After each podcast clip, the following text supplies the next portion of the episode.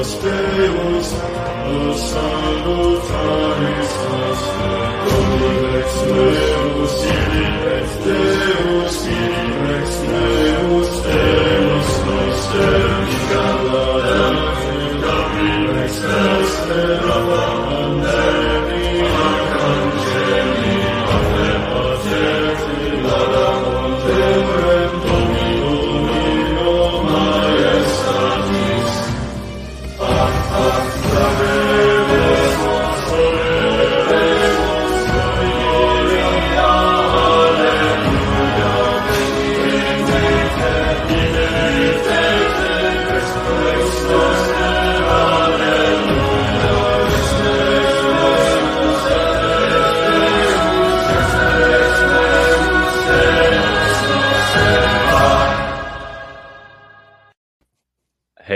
how's everybody doing? My name is Christian Wagner, and I am the late Thomist. Okay, so I, I have a great excuse for why I'm late. We're still waiting on Bessarion and uh, Byzantine Scotist to hop on. Dende, are you there? Yeah. Okay, I was Hello? just making sure you're Can you live. Hear me? Yeah. Um. Yeah. Um. I was I was just talking to a couple of them. We were like, "Where is this guy? It's supposed to happen an hour ago." Okay, uh, didn't we say 6:30 though? you put five thirty on your on your thing. Like Look, you put five thirty. I I did that at like oh thank you yes I did get a haircut, um but I did put five thirty but um I meant six thirty because and I even posted on Twitter like six thirty so everybody from Twitter should yes the excuse is that Christian forgot yeah okay yes that is the exact excuse I was reading I was okay I will show you guys what I was reading. Uh, let me share my screen. Okay. This is what I was reading. I was reading Franzelin. So I have a I have a great excuse. That is that is what I was reading. And I translated like half a paragraph. And then my wife said, "Isn't it past 6:30?" And I was like, "Oh crap, it is past 6:30." And then I checked my Discord and I have every autist who ever has ever existed uh, DMing me that I'm late. So, yes, yeah, you're very late. I will. I just want to drive it home. I just want to drive it home because we we were like concerned. Look, it was okay, but to be fair, this is the first time those words from Franzelin has ever been in English. So, it was it was quite worth it. It was quite worth it. Okay, so how long should you cook noodles for when making mac and cheese? That that depends on the kind of noodle. It also depends on how dry they are. Like for example, um, if you get like just like if you make it yourself, if you make the noodles yourself in like a in like a pasta, uh, I got I forget what they call them, but like it should only take like a couple minutes, like two minutes, versus like if it's if it's kind of like fried or dried, then it, it should take a bit longer. You know, like like um I think Kraft mac and cheese takes like 10 minutes because it's it's like a it's like a dried noodle you know depends bro just depends Okay, are we going to be in the same situation waiting for Bessarion? Um he he was ready to go a couple like about 30 minutes ago i hope he's not doing anything now But I to, perfectly fair. I said six thirty, so six thirty means six thirty. No matter you, you should trust me more than you trust YouTube. Do you really trust the people at YouTube, Dende? more than you Yes. absolutely 100% no question yeah i do Okay. Sorry. I see how it is, Dende. Let me just share my screen. Uh, stop sharing. Franzelin. I mean, we could just do like three hours of Franzelin reading hour. True. Well, I know um this so this shouldn't be a difficult thing because I watched a little bit more and um you know also Crudis gave us he uh Crudis gave us some notes in order to talk about this as well because he's he's knowledgeable. He couldn't make it on the show this time, but um, it's it doesn't even seem like the rest of the video is that much of anything. Like it's it's literally just like just nothing. Okay. Ooh, and the wife has brought me an iced tea. Yeah, so apparently I scheduled it for 5:30, so everybody thought it was happening at 5:30. So, uh, yeah, that's what that that's what I did. So, yeah.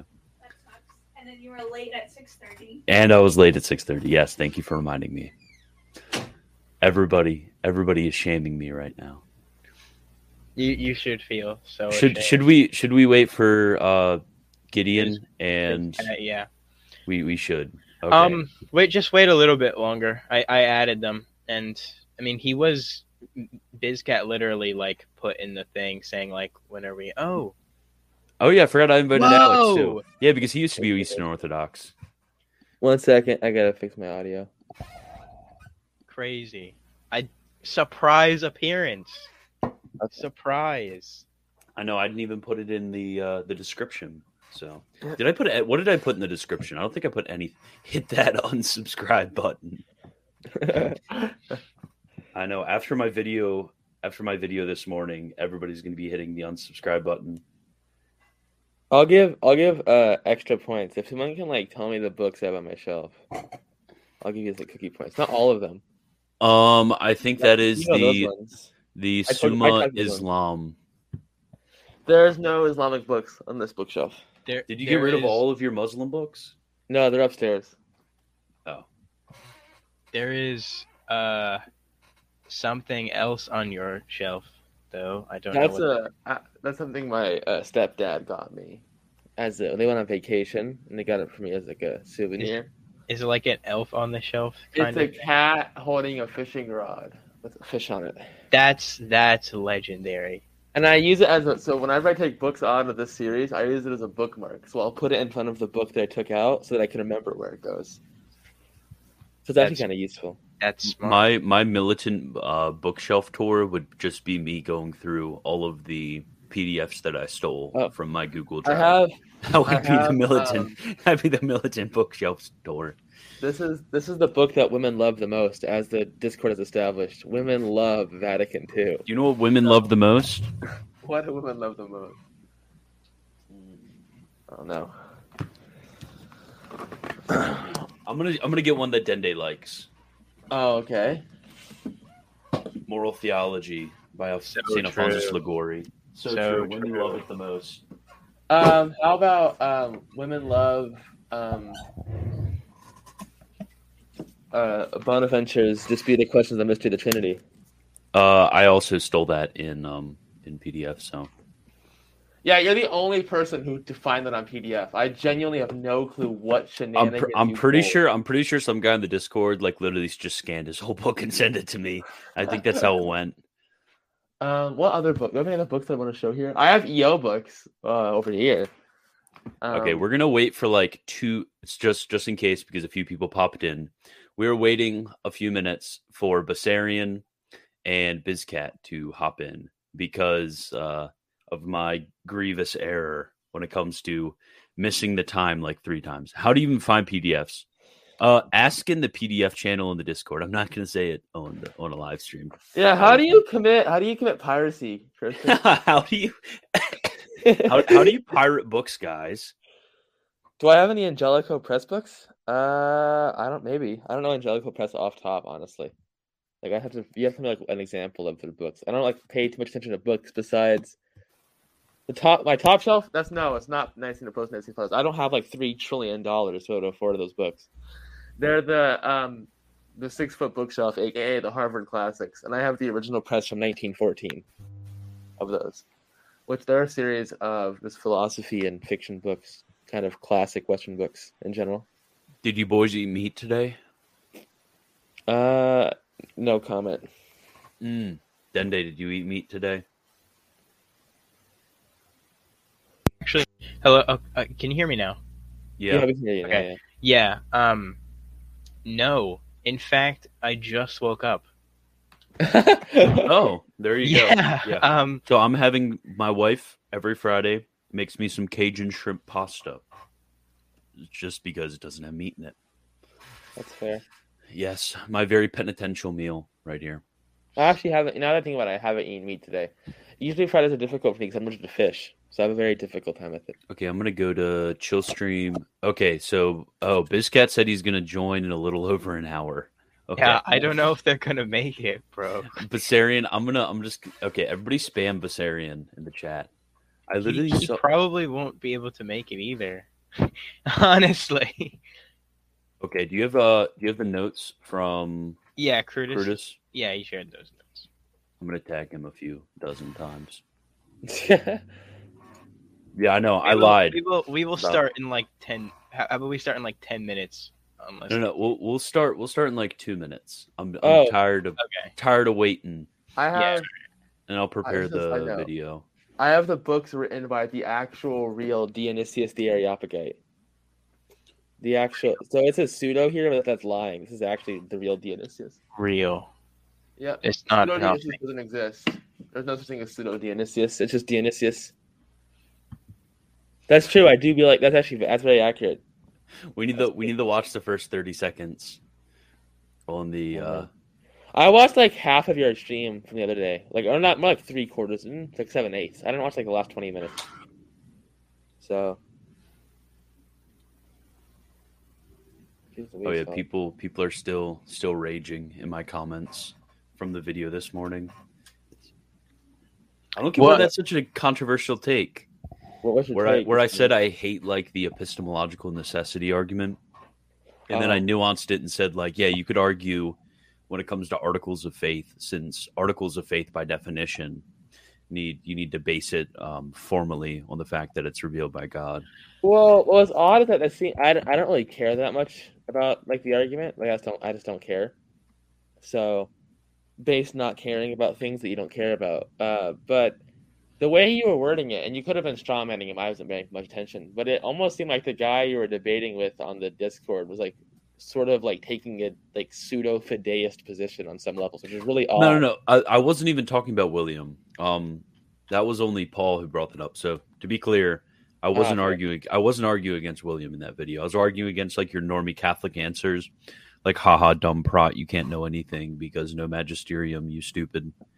Oh yeah, yeah, yeah. I think I think that's one thing. Although me and you obviously DM'd about our issues with some of the things they said. That's one thing they point out that's that's accurate and like totally like true is that like it's a bad argument to just leave it at like the canon conundrum argument is just saying oh you need the you need the magisterium because uh because how can you the canon from in of itself. Like the issue is that you like as i think paul points out it sort of just moves the step backwards in a lot of ways. If you just like leave it at that and you don't qualify at all what you're saying.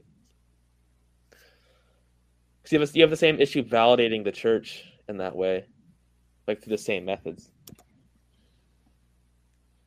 Jay Yeah, and then also like the argument like you can't know the canon without the magisterium. Like that's just a silly argument, honestly, because it's like the magisterium didn't definitively rule for like fifteen hundred years. I don't think the argument goes like that, though, Christian. Well, in in popular circles, it basically does. Which I don't I'm think. critiquing. I, I, I think popular. it's. I think it's both a bad argument. Like, cause that me and you dealing with this. I think it's both a bad argument to say you need the magisterium to know the canon, but also just ma fifteen hundred years. Why did it take ma fifteen hundred years? Is a bad argument as well. So, the same argument that Dyer makes about papal infallibility, where he goes, "Well, the papal infallibility is so apostolic and true, bro. Why did it take eighteen hundred years?" It's like, what is like, what do you think this argument is, dude? What sort of like? the funny thing is, the Orthodox still haven't definitively ruled on the canon either. Not the Old Testament canon, at least. Yeah. So the Orthodox, um, And I've- I've- know. somewhat controversially, I don't know if it's that controversial. Some people pushed back against it, but somewhat controversially held the position that uh, that the the canon given at Trent isn't a um, it's a it's a minimum set of books. It's not a minimum and a maximum. So you could like we could theoretically have more books added to it. We just never would ever. Uh, and but that's true that you uh, but it's it has to be true that more book like having more books than the, that list is acceptable because like the Syriacs use the Peshitta and the Peshitta has five extra psalms and has other extra parts that we don't have in the Vulgate. Or like the Eastern Catholics can use Third Maccabees. So I think it'd be bad to say that it's a uh like at least an at least a complete and totally maximum bar. Like there's no other sense you can speak of other books being uh usable. Yeah, I think um, Enoch. I actually have a friend who thinks Enoch should be in the canon. He makes actually a pretty good argument. Uh Enoch just has issues with it. That's the main. I mean, Enoch's like the least. Enoch is the least bad apocryphal book. I'll put it that way. Like it's but it's, it's- mostly good. It's very hard to understand the New Testament though without well, and a lot of the Old Testament without Enoch though. Provide, but I mean that's just basic like Second Temple Judaism background. Oh, So- Dende's calling Bessarion. oh, Dende's calling Bessarion. Okay. Yeah. What Yeah, you guys' thoughts? Uh, what do you guys? I want. Well, else thing I wanted to point out from David. I remember something I watched. I watched like a lot of the video you did, like last stream you did on David. That was funny. I, something I wanted to say on it. I can't remember what I was going to say. Oh, just his like constant like, like he thinks like, okay, the way the filioque happened is in uh, constant the the fourth con the before the so fourth Constantinople and the Photian schism happens. Photius refused the filioque, and then the Latins just don't respond. For like twelve hundred years, no one's responded to Photius's amazing philosophical arguments against. Photius is irrefutable. What are you talking about? Saint Photius the Great. it's a- it's just a stupid thing to presume that. Like, why would you like? Why would you make that argument? Because like even like like even if you want to say like okay, the arguments against Photius aren't valid, it's like he doesn't even address like any argument ever that's been presented against Photius's claims, which is like. Why do that? Like you, like you know those counter arguments, and if you don't know your counter arguments, you're just like historically retarded. wow, Christian, that's very nice of you. Okay, so do you do you You're have such the a meme? cordial host. Do you have do you have the meme? Oh, he's eating pizza. How much time we have? Uh I'll tell him you have a few minutes. You got to scarf down that pizza. Okay. why don't we, why don't we, do- start? we why don't we start at seven? It's six fifty five now. So don't we start at five Okay, minutes? well well I'm sorry I'm so sorry everybody watching. I have I have like I this same thing happened last time, except it was like 45 minutes. So we're we're we're like we cut we cut our time in half, to be fair. It's yeah, it's it's okay this time. Read Polymus. Okay, let, let me. Where is the um? He said, "Dang, bro." Um, where is the meme? The meme that somebody made of David. Do you have it? The, the one I made, Yes. Let the me. one, the one SpongeBob flick flipping burgers. Yes. that one. Uh, I'll send it to you. No, no, no. I I have it up now. Okay. So we. Let me So share screen. true. Oh no. Okay, many- filioque leads to modal class. Up there it is.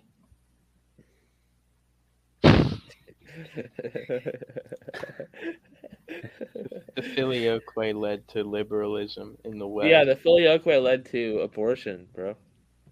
Yeah, that's why that's why the West is so uh not outspoken about abortion. And the Oh East yeah, and then like- Russia, Russia, Yeah. and all of the Eastern Orthodox countries are very um. they're very anti-abortion. Like they're very anti-abortion. Yeah. Yeah, they're that's true. That's Like when not- I think, like I'll, I'll be honest with you, when I think of Greek or uh, the Greek Orthodox Archdiocese of America patriarch Elpidophoros, the first thought I have is, is his strong stance against abortion.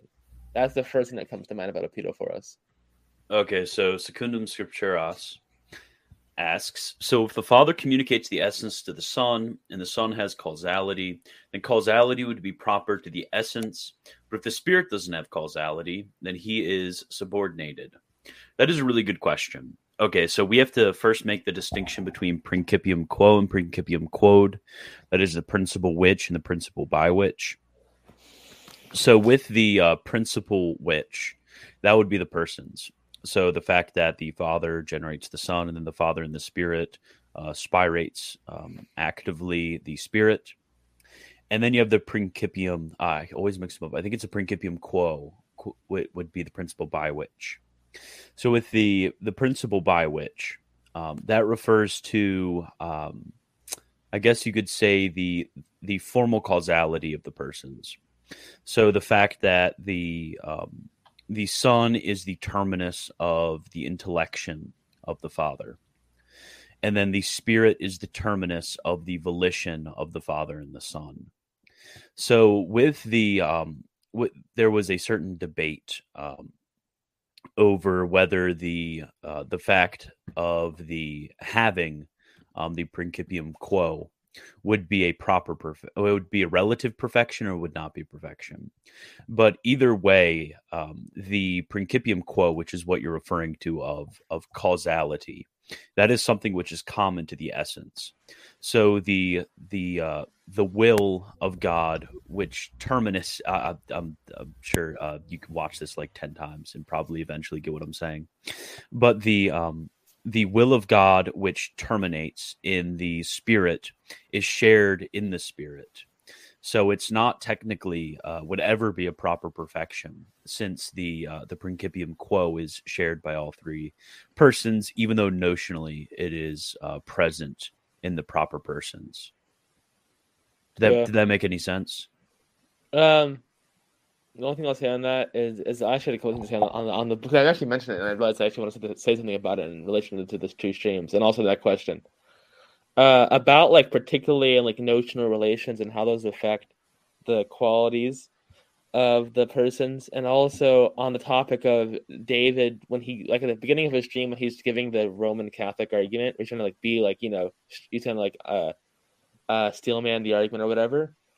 Um, the issue is that he doesn't like he just thinks that like we propose that like fourfold of like the fourfold uh relation thing just like arbitrary like we have no reason to propose that like we just arbitrarily decided that it would be nice which if you just read like i mentioned earlier if you just read uh disputed question the mystery of the trinity it answers both those questions of why Okay.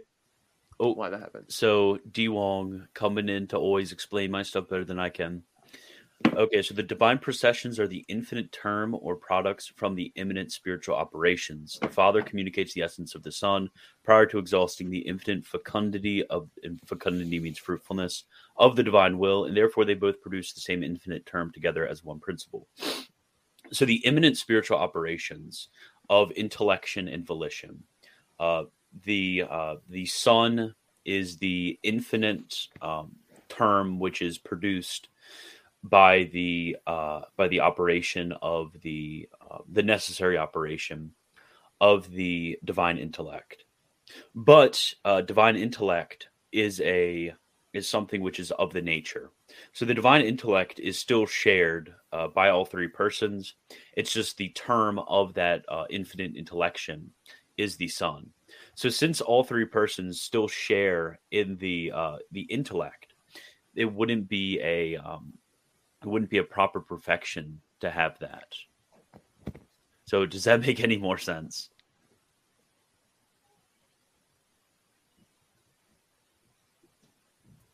this is probably something that would make much more sense if you read it than if you had it spoken to you So much so much philosophizing. I'll stick with me and my Bible under a tree. Yeah, that's true. I actually think that Stephen Anderson has the best argument for the canon sola scriptura, which is where you say, uh, "I think the Bible is the Bible because the Bible says so." That that is very true. Okay. Um, the notional powers of generation inspiration are not predicated all three, yes. And so are not essential, but all the powers are grounded in the essence, but notional acts are carried only by one or two. Yes. Yes. So when it comes to the power, because it- okay, I, I guess I'll I guess I'll just argue for the fact rather than trying to explain it. So this argument from from Palamas and from the Eastern Orthodox that it would be a proper perfection to have the power of causality. That doesn't follow because in their view the Father has that power of causality. Therefore the Son and the Spirit would be uh, less perfect and subordinated to him. So obviously for everybody, if you believe in any sort of generation or spiration, um, a uh, the the power being a principal uh, which cannot be a proper perfection because that would um, ruin anybody's view of the Trinity. So no matter it's so everybody has to fall on that sword, and the Latins are just the only ones who are able to explain why we don't fall on that sword. yeah, I was gonna ask, isn't I might be confusing it, but isn't notional specifically reserved for two persons? Wouldn't notional mean exclusively two persons, not two or one? No, no, no. Notional just refers to naming.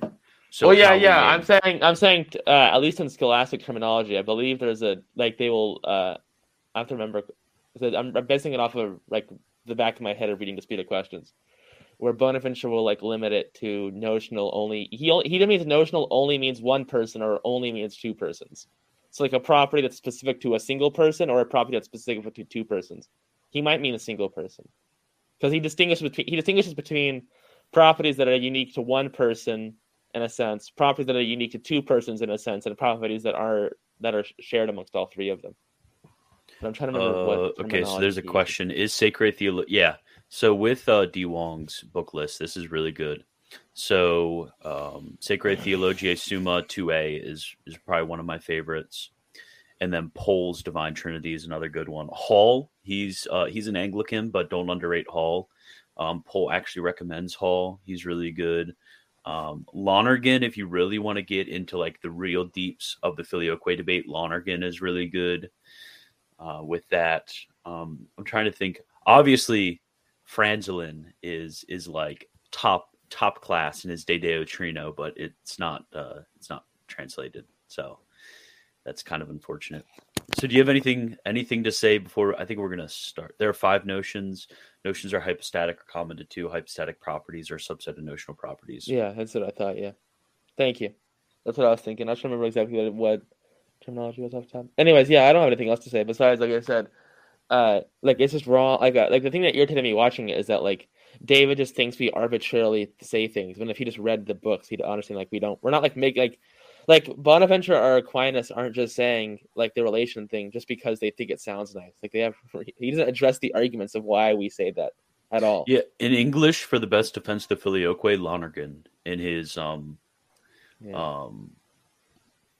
Let, let me think. Uh, I don't think. I'm, try- I'm trying to think what it would be. Uh, Divine Trinity, uh, dogmatic part is probably what it's called um, in English when they print it. Um, De Deo Trino, uh, I actually have the link opened up right now because I was reading it, so I can send that link in the chat. I don't. But it is in. um, it is in. Uh, is it called Triune Dogmatics? It's kind of a really cringy translation.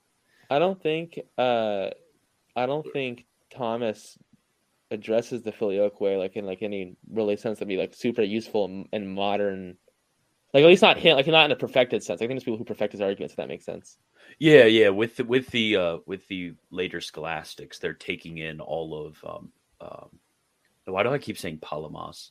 Um, Photius takes Yeah. in Photius's arguments and answers them in the modern um, Eastern Orthodox critiques, and even Yeah. like Scotistic and Suarezian critiques. Um, Yeah. so I'm gonna I'm gonna go to the bathroom real quick, and Uh-oh. then I guess we'll I guess we'll start.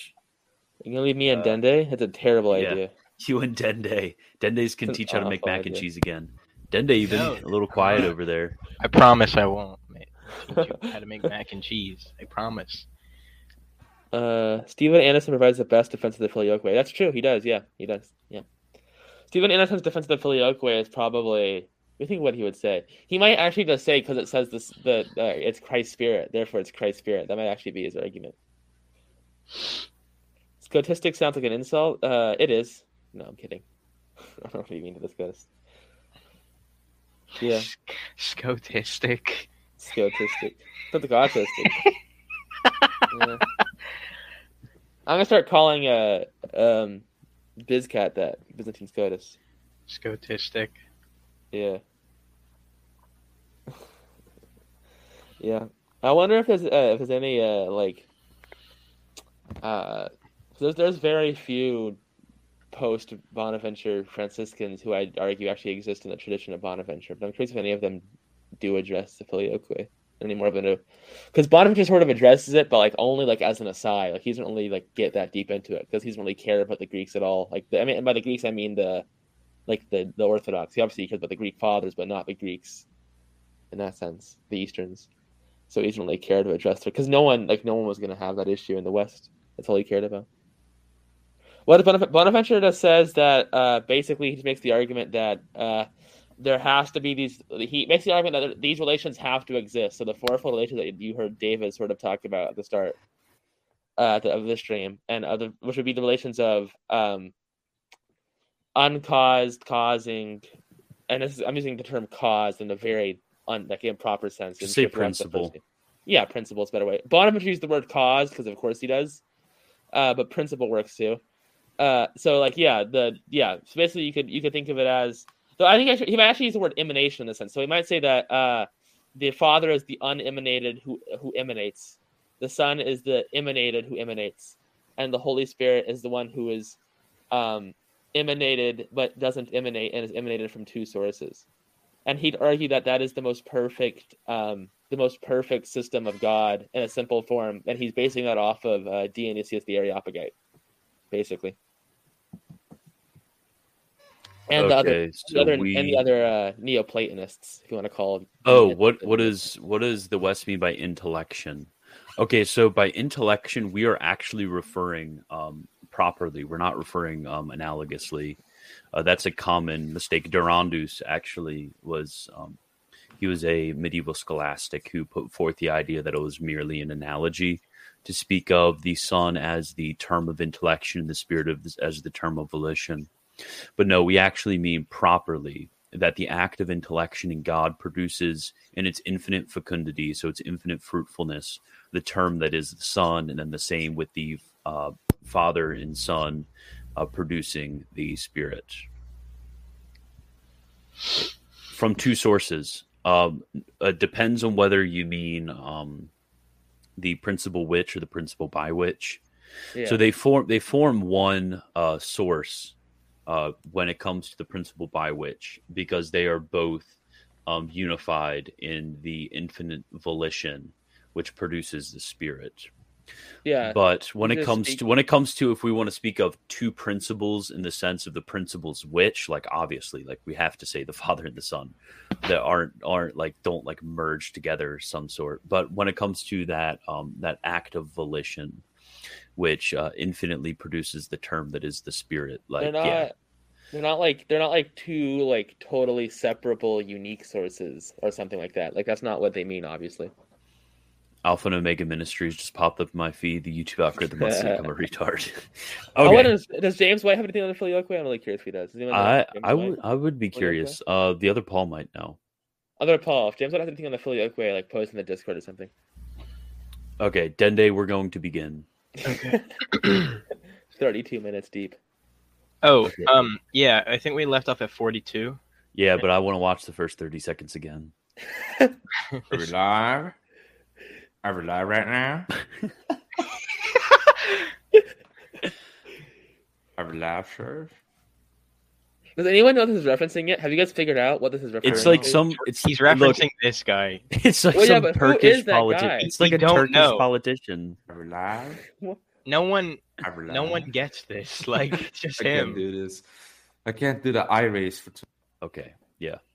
So we're gonna It's go to 40. We're gonna go to 40, like right We're there. going, yeah. right when he drinks his water. Actually, no. So we will begin. Oh wait, there's an ad in five seconds. That's seconds. pretty much kind of the whole the the point. So the response to this, That's a big water bottle. Wow, my competitor's social a- media I hate this art water form. bottle. pulls every You said that last time. And Yesterday, my you said you brand's changed that art from. You get the same. Okay, match. we're remember we're setting it at 1.25 speed. Oh yeah. If you're on the replay. Oh, did you have anything before we before we officially start watching the video? Anything? Any notes from Curtis to Yeah. to say? Um, he, well, he talks about stuff later in the video. So I can, if you want, I can pull up some of the uh things that he says. Okay, if he says from But, like- the from the beginning of the video, then just say it now. But if it's we can just wait until if uh, no, later I think I think about it's all stuff. later. I think it's all later from what I'm seeing. Okay, okay, that's fine. Yeah, it looks like it's all later. Is I will start my response by just saying what the St. Gregory theologian statement is in question, which is from Oration 34, where he says, Everything the Father has belongs to the Son with the exception of causality. And remember, uh, Dende. This was I think this is where we flipped out and finally decided to stop the video. Yeah. so where- again, when it comes to when it comes to causality, he's he's begging the question of whether this is uh, principal causality or whether this is communicated causality. So So if causality is referring not to fatherhood, you know, or fatherhood or causing divine person, but specifically being uncaused cause, right? Okay. So again, causality in the Greek sense, this argument in a different way, we can we can couch it is causality in the Greek sense means being uncaused. and being a cause while being uncaused. Yeah, and he's arguing from Florence right now. But remember, if you literally read the next sentence, um, causality in the Greek sense is not referring to uh, what he's saying as an uncaused cause, but it's just uh, it's just highlighting the difference between Hey, uh, the use of Hey, bro. cause and the use of uh, principle, which I is don't know what found you're ta- in I don't know what you're uh, talking Greek about, bro. versus He Latin said that- theology. I don't know what you're talking about, bro. He said there'd be no quote mine, so obviously that's not a quote mine. Like he just if you just say there's no quote mine, it's not a quote mine. You did that's how you fix it.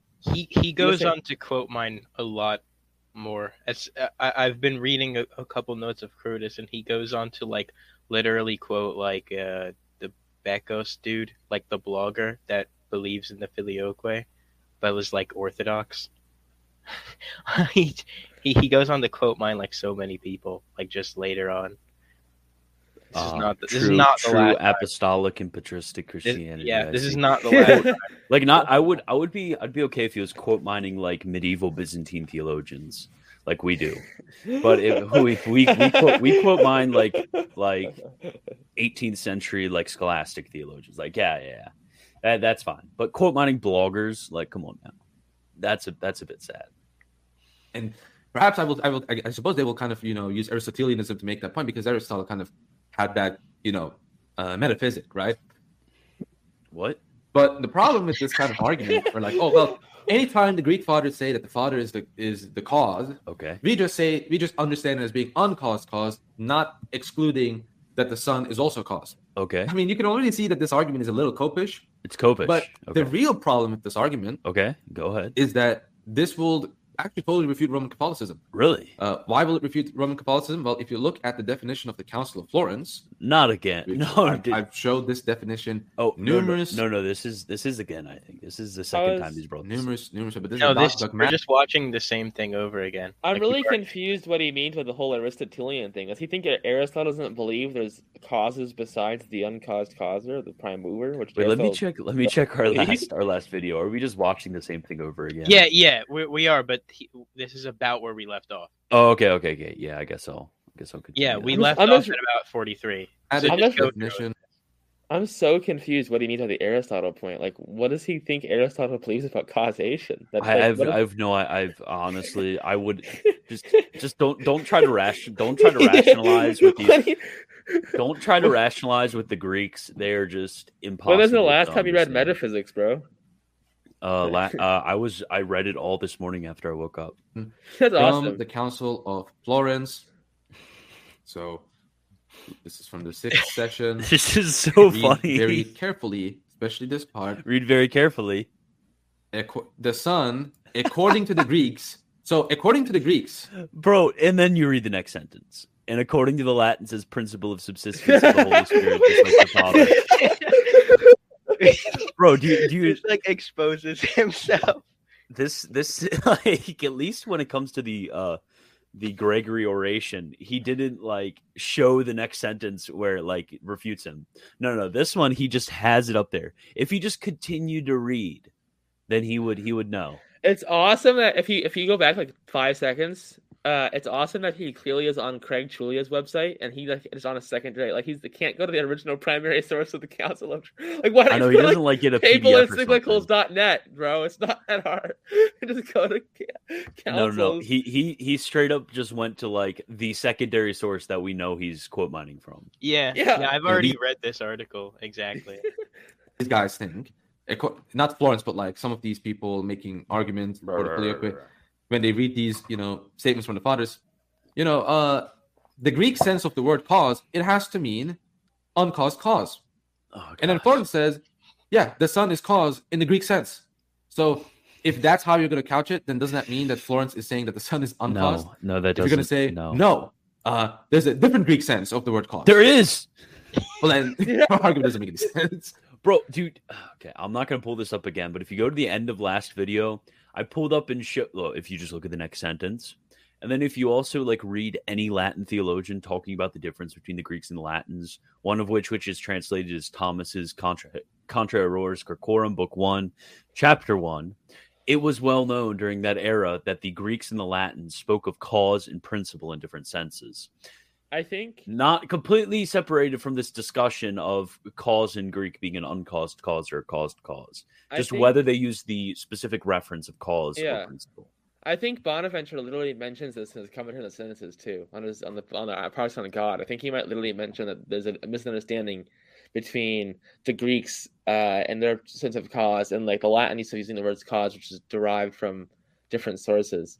So, and I think he might say, and he's like, and this is why the Greeks are stupid and wrong for thinking we're wrong. Yeah, when we use literally, cause like way." s- I've read Blessed Scotus, right? Like everybody recognizes this. this isn't like this isn't hidden. yeah, you know, you know, you're messed up when Bonaventure, Scotus, and Aquinas all agree on something. Yeah, and then the, count, the count, then the next sentence also agrees on something that you don't read. No, no, it's not even the next sentence. It's the second half of the sentence. This is terrible. You're basically saying, oh, these statements that seemingly refute my theology, um, like just to, because I am correct. That this is basically what you're saying. Because Th- I'm this correct. is this is Because I'm correct, it just has to mean a different thing. just read the next sentence. Just read And this is kind of the, the Gnostic technique of redefining already established words to kind of the Gnostic technique. You're a Gnostic, bro. Things. bro. You're Gnostic. We're, Gnostic, we bro. we a bunch of Gnostics up here. What? Okay, look. what? No, uh, terms let's hear do- him out. Let's hear him out. Let's hear him What out. terms do not? and this is kind of the, the Gnostic technique of Okay. redefining already established words to kind of fit the new paradigm that you're trying to create, right? It's the same kind of Gnostic argumentation. Um, I pointed this out in my video on Gnosticism. Uh, when I talk about Filioque is If you- Gnosticism. If you search Filioque Gnostic or leads to gay. on my YouTube, you'll search the video that to, but to Protestantism. It's it's the second video in history of Christian theology. So, check that playlist if you haven't. And what's really ironic is that the Greeks are like really known for uh like redefining everything you read in the Latin fathers as referring to like eternal um emanation or no no what do they call it? Eternal uh showing forth. What what, what are they what's this? Manifestation eternal manifestation that's what they call it. Or like temporal missions we're, we're a bunch of gnostics over here I Yeah, or like where they'll read, uh, like they'll read, uh, like they're reading of uh, like Augustine on like uh on like uh original sin and like that is the same way where they just go like yeah Augustine is, is like like they just radically redefine what what what he obviously means about original sin. It's really funny. Or like uh, I, I want to say also to summarize. So uh, if you believe in the filioque way, you're a gay atheist, abortion supporting liberal Protestant who's also a Gnostic. No, no, no. Christian did it better. Gnostic Latin hermeneutic to prove the filioque causes abortion. yeah, energetic procession slash eternal manifestation. There you go. I Yeah. was for some reason I was mixing them up in my brain. Ah. Okay, we'll we'll continue. already my magnum opus. Um, but Oh gosh, that's your magnum opus. that's kind of how you're going to play this game, then you're going to run into a problem like this, right? Um, secondly, I will say that I believe uh, where can I find this passage? Hmm. there. I don't know. Yeah, I, I did. I didn't make this a note here. Yeah, um, Saint John of Damascus, in his Fountain of Knowledge, actually connects causality and fatherhood to each other. Yeah, Uh, so let me let me get the yeah. he just Yes. keeps begging the question of what cause means. So does the thing is that so the thing is that literally Bonaventure also makes the exact same thing. Like Bonaventure will also say like we can speak of cause as being like something specific to the Father in, a, in like a in like a very specific sense. Yeah, that's that's why the Latins are okay with per filium through the Spirit, because Yeah. it's I mean through the Son. Uh, Yeah. That that's that that's why we're fine with it because we connect principle. Um, well, I guess you could say unprincipled principle um, to the Father, and then principled principle to the Son. Yeah, It's What- it's not that it, it's not that difficult. just read like, like like, we're citing like the most famous scholastics. Like we're not like getting we're not, we're not even like citing like Lagrange or something like that. Like we're citing like the biggest like and Lagrange is pretty well known. We're citing like the three best known scholastics ever. yeah, literally, this, this is just silly. I'll, I'll, Dende, do you have anything to say? No. I, I, hello, can you hear me? Yes, Yeah, I we can hear you, yeah. No, I, I I don't think I have anything to say. Uh, let's, You're just in let's shock. You're yeah, awe. this is just really bad. Yeah. Just- yeah it's and it's actually you know the the quote is from the you know it's you know you can see that the same quote is is also here right we can also confess that he that uh, he was manifest and communicated right i already read this part but what he says above is he says one shall know that we do not say that the father is of anyone but that we do say that he is the father of the son we do not say that the son is a cause or a father Yes. cause or a father Yes. right So We can completely agree to that. We can. You're just you haven't answered what the Nah, word cause You got a sway face. That's a sway face one. You gotta go. So, so true. So true.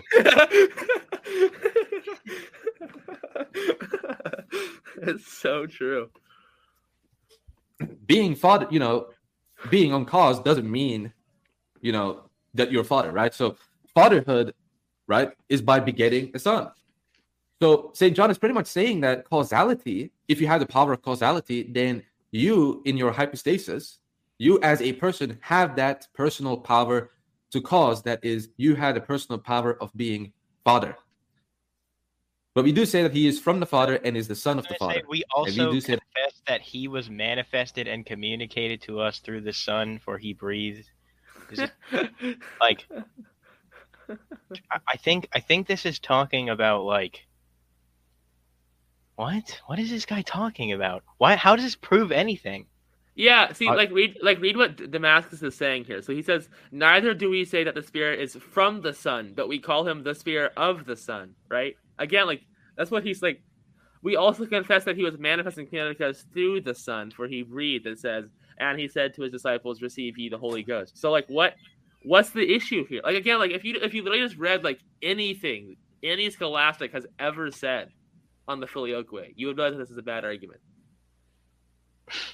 Like the most like basic level, like again, you don't even have to, you don't have to go to Lagrange, you don't have to go to you know, like, not even like Suarez or like anyone, like literally just Bonaventure, Scotus, and Aquinas all will address this, and you'll like you'll, there'll be no issues. I don't get why he thinks it's a good argument. I mean, Aquinas thinks. I think Aquinas thinks that um, Damascene got it wrong, but he didn't. I don't think Damascene got it wrong. I think Damascene is just using it in a different term. Okay, let us continue. The the, the pain. But we do say that he is from the Father and is the Son of the Father. And we do say that the Holy Ghost is of the Father and we call him the Spirit of the Father. Neither do we say that the Spirit is from the Son. So again, the Holy Spirit is the Spirit from the Father, but it's not the Spirit from the Son. Uh oh. So uh Do you want to grow your YouTube channel? Do you want to No. earn more views, more subscribers? Yes, do. Yeah. Of course. Wow! Well, it might wow! be time you. I do want to grow my YouTube channel. Thank you. I I don't see how this kind of redefinition of these terms is actually going to help you out. It's, it's not, right? It doesn't help. No, you know, let let the let the listener understand. I'm not even going to explain this for the fiftieth time of how it does. No, so- Christian, you don't understand it. You can so whenever we disagree on terms, when two people disagree on terms, one of them must have innovated. They can't possibly independently come up with two different definitions of the same term. I that mean, could like, never happen. How how else are you going?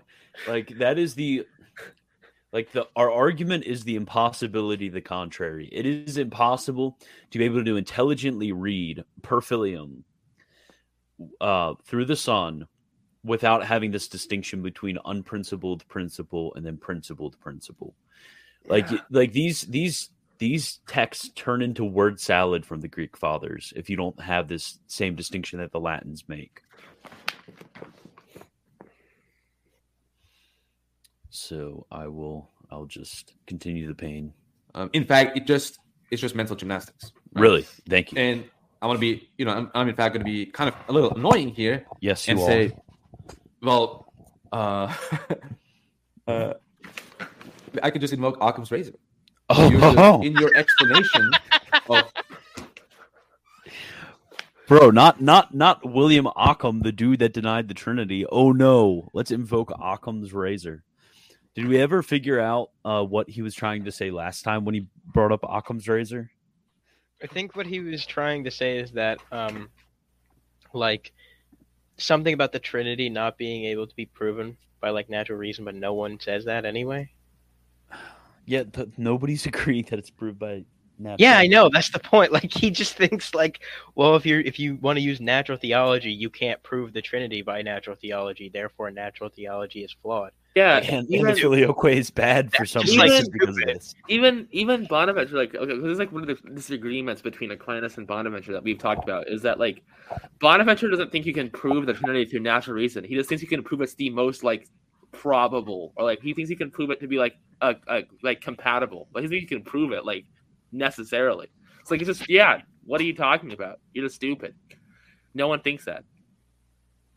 Occam's razor, dude. Yeah, I, I'm sorry. We just got owned so hard. We just got owned so hard. I mean, You're just in your explanation of how the, how these statements from the fathers make sense. You're just adding more parameters, more arbitrary parameters. Well, I don't have to accept those arbitrary parameters, and you know, unless there's like an actual really good case that in the Greek patristic tradition, cause means being on cause in the Trinity. This is a very difficult argue. This is a very difficult argument to maintain. So far, I haven't seen that. Right. So far, I haven't seen that. Right. And I'm talking about in a very general sense. It will it will be very difficult to prove that, I suppose, but that doesn't really exist. And this is just me being very charitable. I can just say the text says cause. the text. Bro, that's.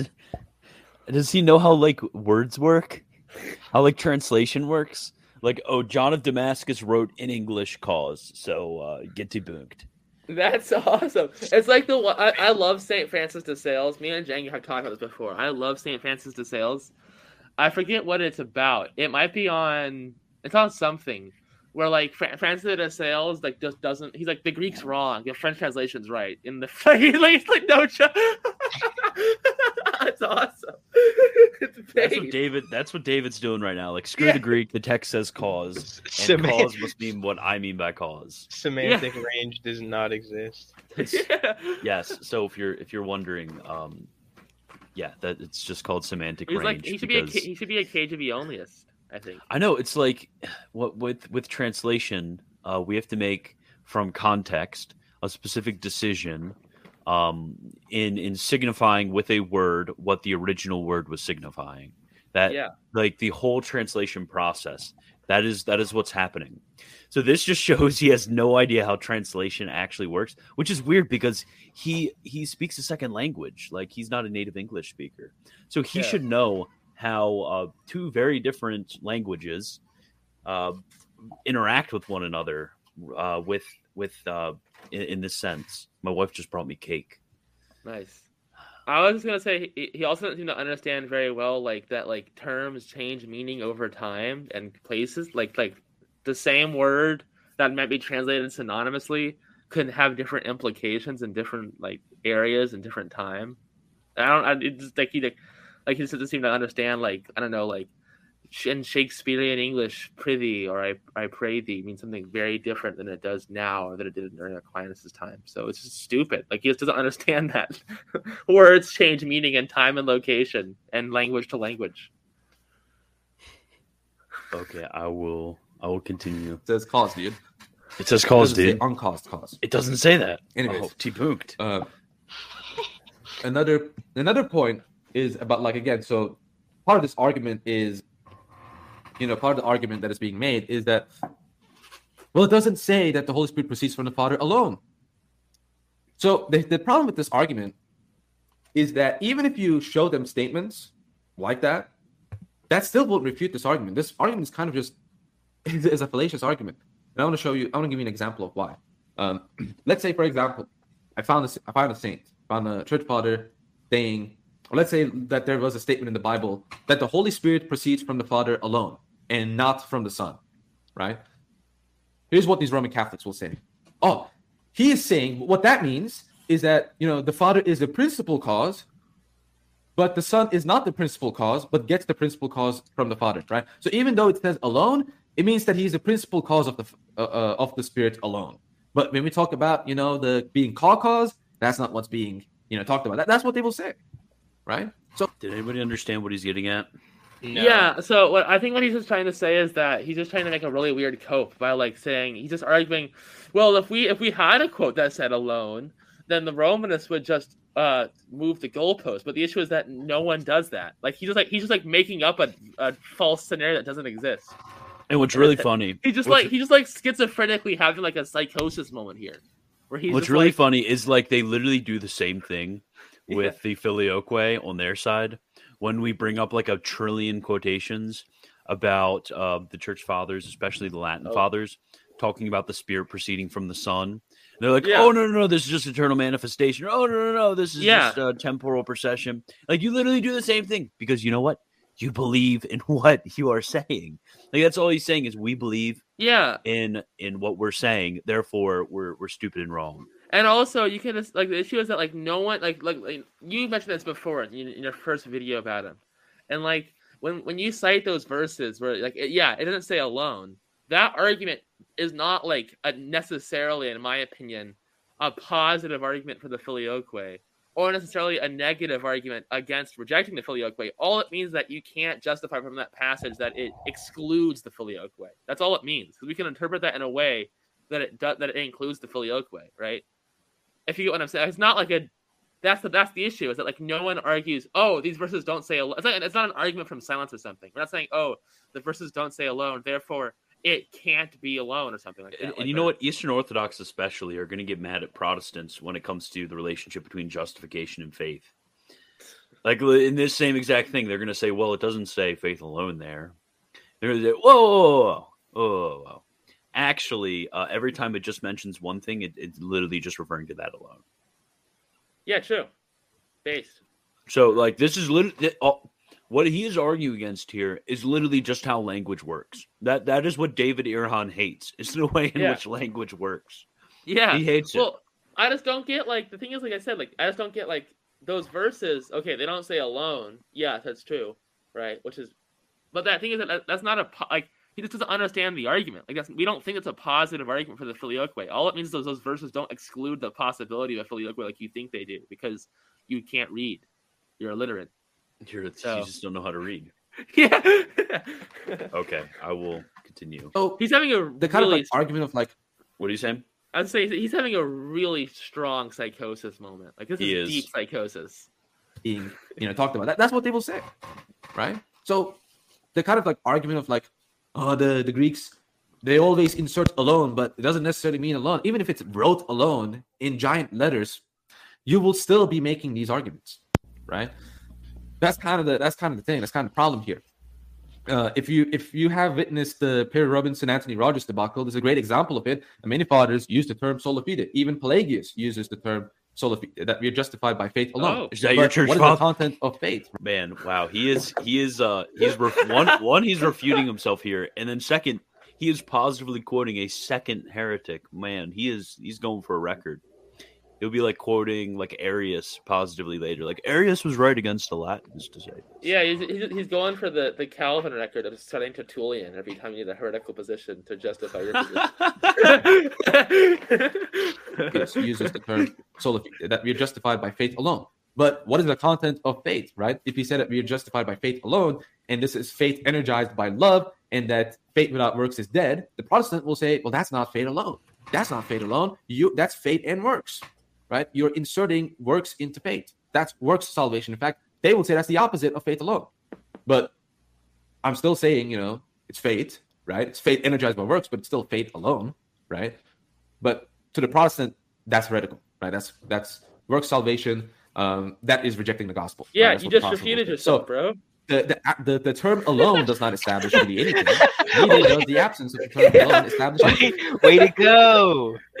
Like, He- like wait, he just, is- he just, so he just, he just admitted there's a way we can, there's a there's circumstances in which we can say X alone and not mean that in a totally exhaustive, like an utterly totality. Like, Th- total this is this is honestly surreal right here. How he like like he just refuted himself.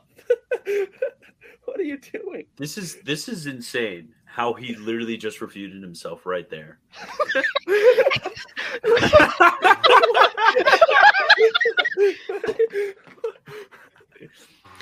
What?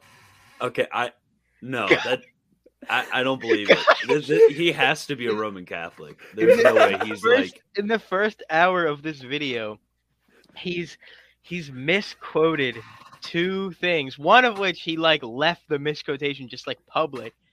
He tried to use a reductio ad absurdum and it failed miserably. And now he just refuted himself within like one minute. This is like the anti-argument. Well, this, is like, this is like this is insane. This is this is th- this is this is surreal. This is your your smartest Greek. To be oh, man. fair, I don't even think like Jay Dyer would go this. Like Jay Dyer would realize what he just said would be stupid to say that. Like that would, it's just self defeating. Because like you just admitted, we can speak of saying X alone in a non-exhaustive sense.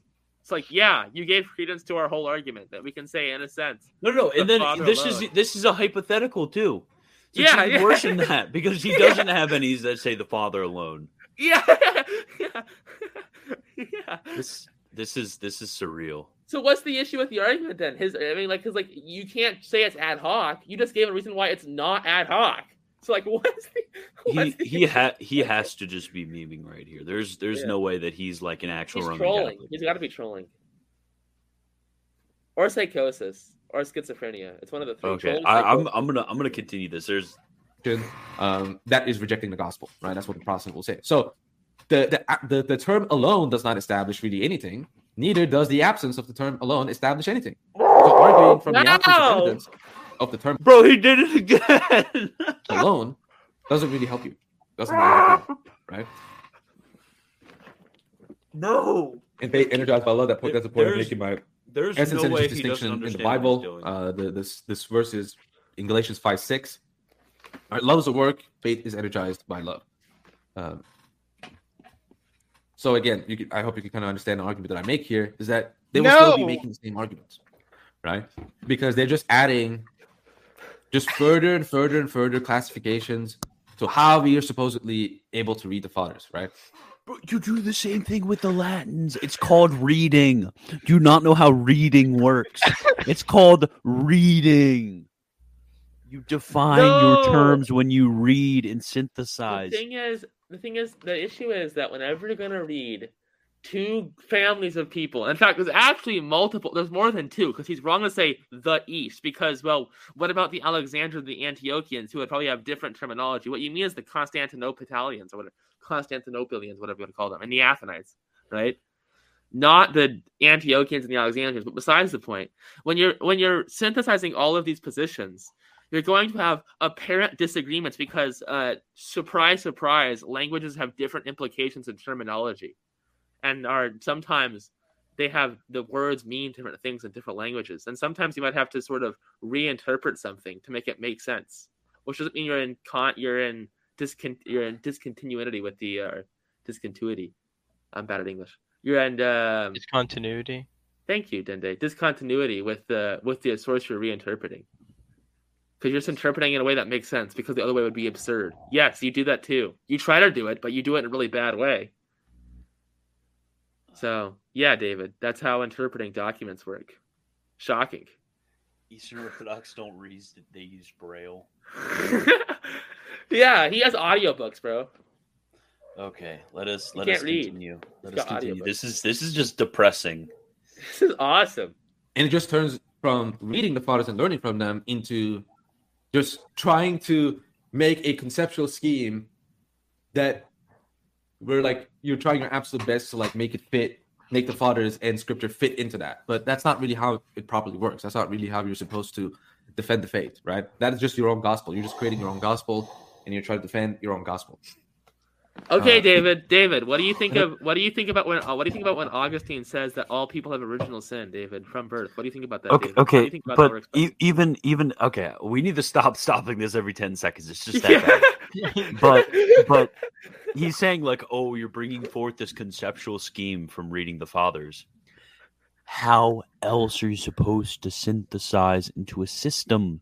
You can't make a like a single statement like the fathers believe X. Well, um, you put all the fathers into a conceptual scheme, so you're creating your own gospel. Th- this doesn't make any sense, David.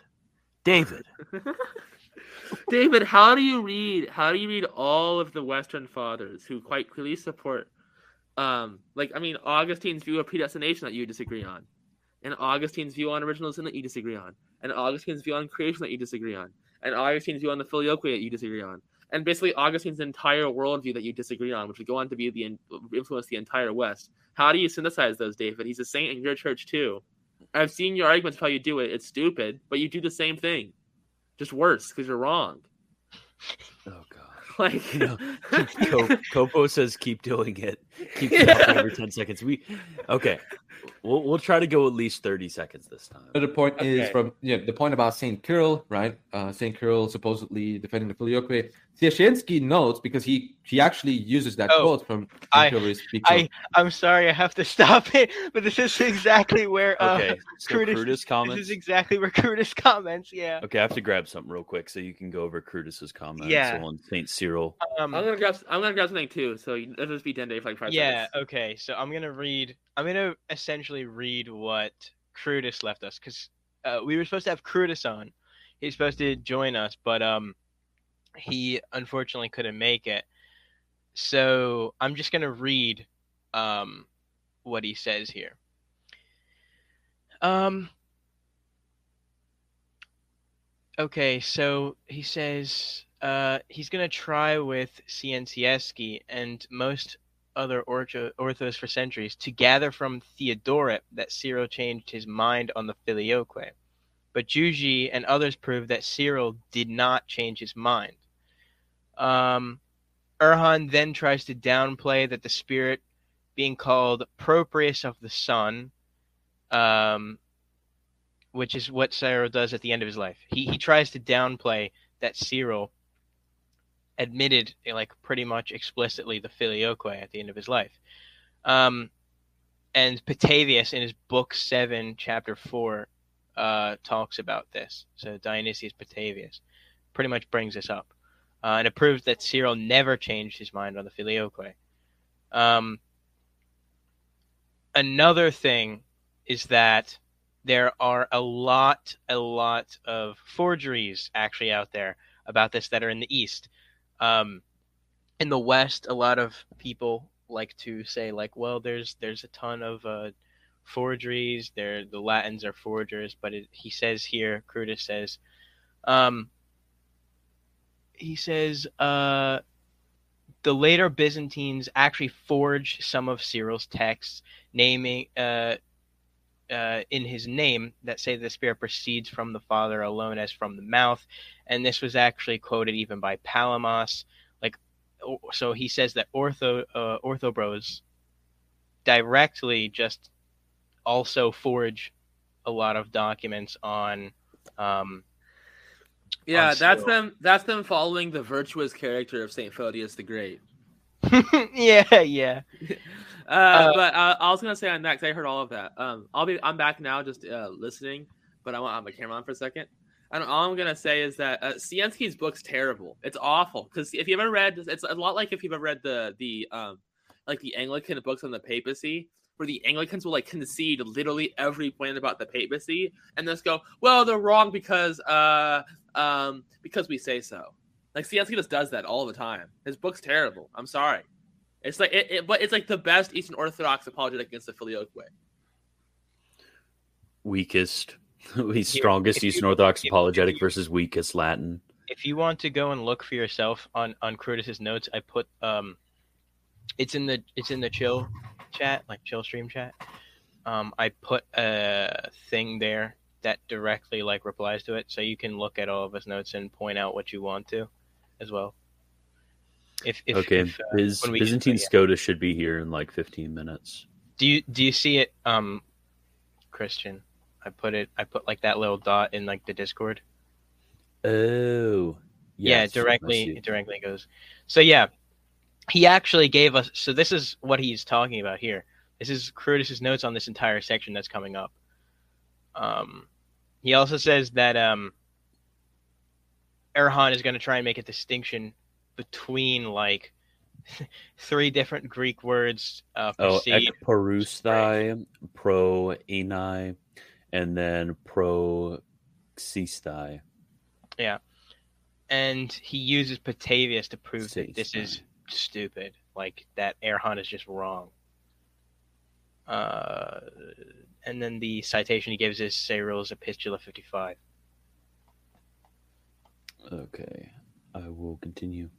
Are you guys saying Eastern Orthodoxies are forgery enjoyers? Yes, we that's we are. They they forge just as much as they They're like to claim that we forge. They're following, like I said, they're just following the great virtuous example of Saint Photius the Great.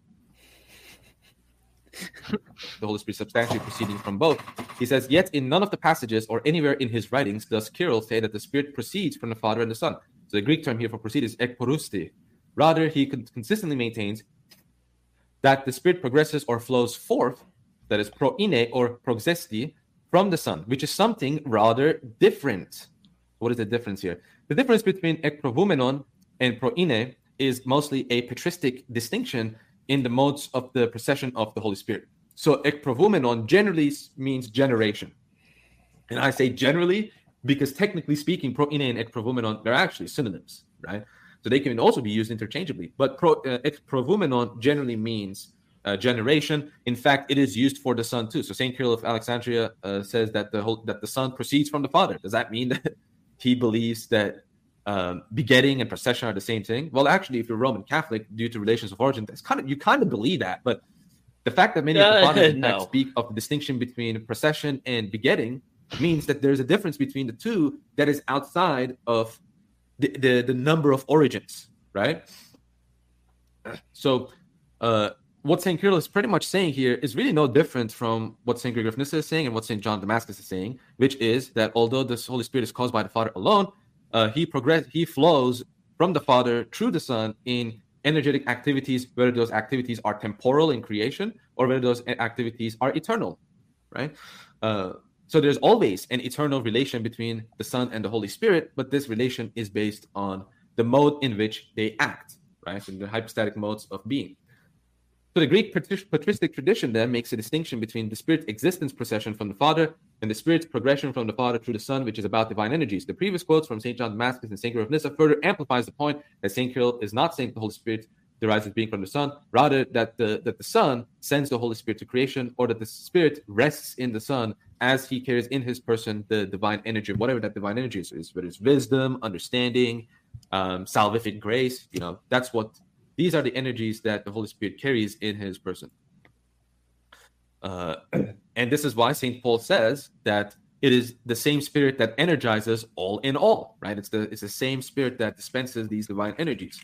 Uh, let me, in fact, Word concept fallacy, if I ever saw one. I was just gonna say talk that, about um, you know which real quick because he's he keeps reiterating the same points, so I can re- we can kind of reiterate the same points and respond. I'm not gonna say something I said this stream. I'll say something that you said last stream, which is, okay, the son, the the spirit goes through the son, but what's the foundation of that? And David refuses to address that. Like, answer what he like how that works, how what the function of that is. His only response is, "Oh, it's it's because they have they're they're different in their act." Well, I, I'd have an issue with that, and that like if they're distinct in their act, wouldn't that like kind of somewhat seem to violate like a concept of inseparable operations or something like that?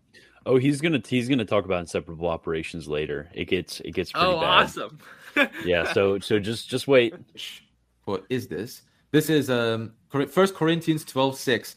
And there are diversities of energies, but it is the same God which energizes all in all. And then he, in a couple of verses I later, like how he just doesn't recognize that. Um, I'd have to check my Greek New Testament, but I'm assuming it's energeo. Is that uh, he thinks energeo is uh, is always I energize and has nothing to do with like I act or I work or I like work in or something like that. No, no, no. I'm just going to make the word concept fallacy no matter. And anytime anything related to energeo is used, it's just referring to uh, um, Photius it's the and, um, energy, bro. Pal- it's energy. Palamas is yeah, Palamas style like essence energy distinction type working. It's it's it's super weird. Every it goes on time, every time the every time the Greek says ousia, it means Palamas' understanding of essence, and every time it says uh, energia or energio, it means his concept of, of energy. Obviously, and what else could it mean? Okay. Yeah. Cyril destroys their ekporutai argument. Yeah. And also, um, since well, uh, Byzantine Scotus says he'll be on in a few minutes, but Yeah, let but me uh, let me see if I can find my Greek New Testament. to to reiterate uh, what Cruda says here, this distinction that he tries to make between uh, proceed, go forth, and flow forth is ridiculous. Yeah, Not it's just not based in anything. He's just making it up. I'm Um, so No, he's not making it up. He well, is reading they, other they people who made it up. made it up. He's made it up. Yeah. He says he says that these words were used quite quote promiscuously, and that Cyril's Epistula 54 should refute this. Wait, do you do you use your books as like a monitor stand, Christian? Yes. I can't find mine. I can't find mine. I don't know where it went. I only could tell because you grabbed the book and I saw like your screen like very visibly shook. I was like, this guy, he's got the most ghetto setup in the world right now. Okay. So let us let us uh read let's see if I can let us read um the Apocalypse of St. John, chapter 22, verse 1. Because remember, ekperumenon, according to him, is going to be always referring to to a type of uh, hypostatic procession, right? Let, let, let's Yep. see. Kai edexen mu potemon hu datos zois. Lampron os crus stalon. Ek poru o menon. Ek tu thronu. Ek tu thronu tu theu kai tu arnu. So flows forth out of the throne of God, which is a notional name in the New Testament for the Father, and of the Lamb. Hmm. So this uh, river as crystal, or this this river of water as crystal, river of life of water as crystal, is flowing forth out of the throne of the Father and of the Son. Uh, that is very interesting. So I guess there's some sort of hypostatic procession of this uh, of this river of life, which is flowing forth from the Father and the Son. This is this is really interesting. Um, this it, it's like all throughout like the Apocalypse of John too. There's like 20 different examples of like water which is flowing forth out of the sun, and it's ekperumenon. Angletar, I know. Ah, Christian's Greek pronunciation is painful. Yes, I'm using Erasmian pronunciation. you wouldn't want to hear me pronounce Greek because I only have I only have uh I have one book on Koine Greek, but I'm I only know like I, I knew I knew I shouldn't I knew I shouldn't have read Greek on stream because people would make fun of my Erasmian pronunciation. Bro, No, that was you- all the Greek fans. Read Latin. Read a full Latin text, and we can we can figure out if you use Okay. ecclesiastical. Ave. Maria, gratia plena, Dominus tecum, benedicta tu in mulieribus. Not- not- not a religious text, not a religious text. Jesus. Not an ecclesiastical text because that's too obvious. Because obviously you'll, read it ecclesiastically then. But like read like I don't know Cicero or something. Um, just read the entire oration of Cicero on stream. But yeah, so in- interestingly, interestingly enough, this argument just uh, flies in the face of the Greeks too, because clearly the river of life as crystal flowing from the throne of the Father and the Son, that's clearly referring to the Spirit. Because I Yeah. mean, throughout the entirety of the Old Testament, which um, which is what Revelation, uh, the Apocalypse of Saint John. Wait, is what really verse is that? of. What verse is that Um, again? Revelation twenty-two one. I want I want to see what the OSP says about it. I'm actually Oh. curious. I have Yeah, the OSP. Orthodox Study Bible. Yeah, for clarification. If it has any commentary on that verse. Probably doesn't. Yeah. Revolution 22 1. Uh, 21. Oh, skipped it. 22 1. You said, right? Yeah. It does. It says, The river of life manifests the giver of life, the Holy Spirit. See 21 6. Also, Ezekiel 47 1 through 12. So, so they agree that it's 14:8. the spirit. yeah. I believe so, yeah. Oh, why is why is this dude wearing But a mask when but it alive? keeps going. because he's because he's uh, a Muslim convert and doesn't want to get um uh a funny package. It keeps going. It says the Old Testament Feast of the Tabernacles, the festival of the Messianic Kingdom, emphasized light and water. As in his gospel, so here John shows these themes are fulfilled by Christ and his church. Christ is the light of the world, the Holy Spirit is the water of life, the church is the Messianic Kingdom. So it's just it just admits the obvious fact that that's referring to the Holy Spirit. Yep. Okay, I will continue.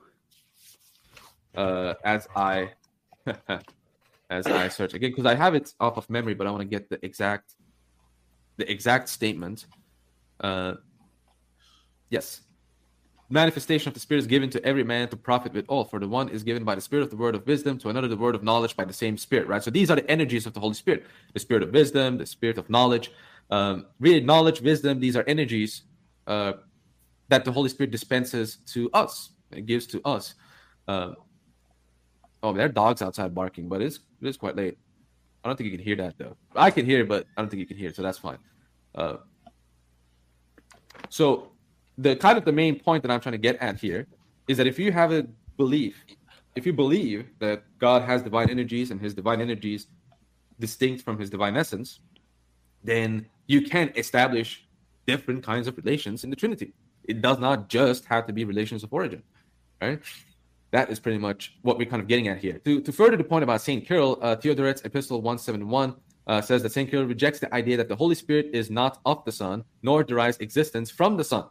So uh, this was a dispute between Theodore and St. Cyril of Alexandria, uh, where St. Cyril of Alexandria pretty much said, no, I do not believe that the Holy Spirit gets its existence from the Son, right? Uh, you know, St. Mark of Ephesus notes this in the Council of Florence. I've had I have numerous videos talking about this exact point ad nauseum. So I'm just going to be reading out the part from Siecienski's book on the Filioque, where he says Cyril, in his ninth Anathema against Nestorius, had stated that the Spirit was Christ's own Spirit, which led Theodoret to question whether Cyril was advocating the idea that the Spirit has its subsistence from the Son or through the Son. For Theodoret, this idea was both blasphemous and impious, for we believe the Lord who has said, The Spirit of truth who proceeds from the Father. Kirill denied that he held this teaching, needing Theodoret to confirm the orthodoxy of Kirill's Trinitarian theology, since the Church had always taught that the Holy Spirit does not receive existence from or through the Son, but proceeds from the Father and is called the proprium of the Son because of his consubstantiality. Um, and another letter that I want to talk about is St. Maximus's letter to Hold on, hold on. This is where Brutus again, uh, also cuts it off. He says, he says, I'm gonna just read this again because I already read it on stream. You're but- muted, Christian. FYI. What?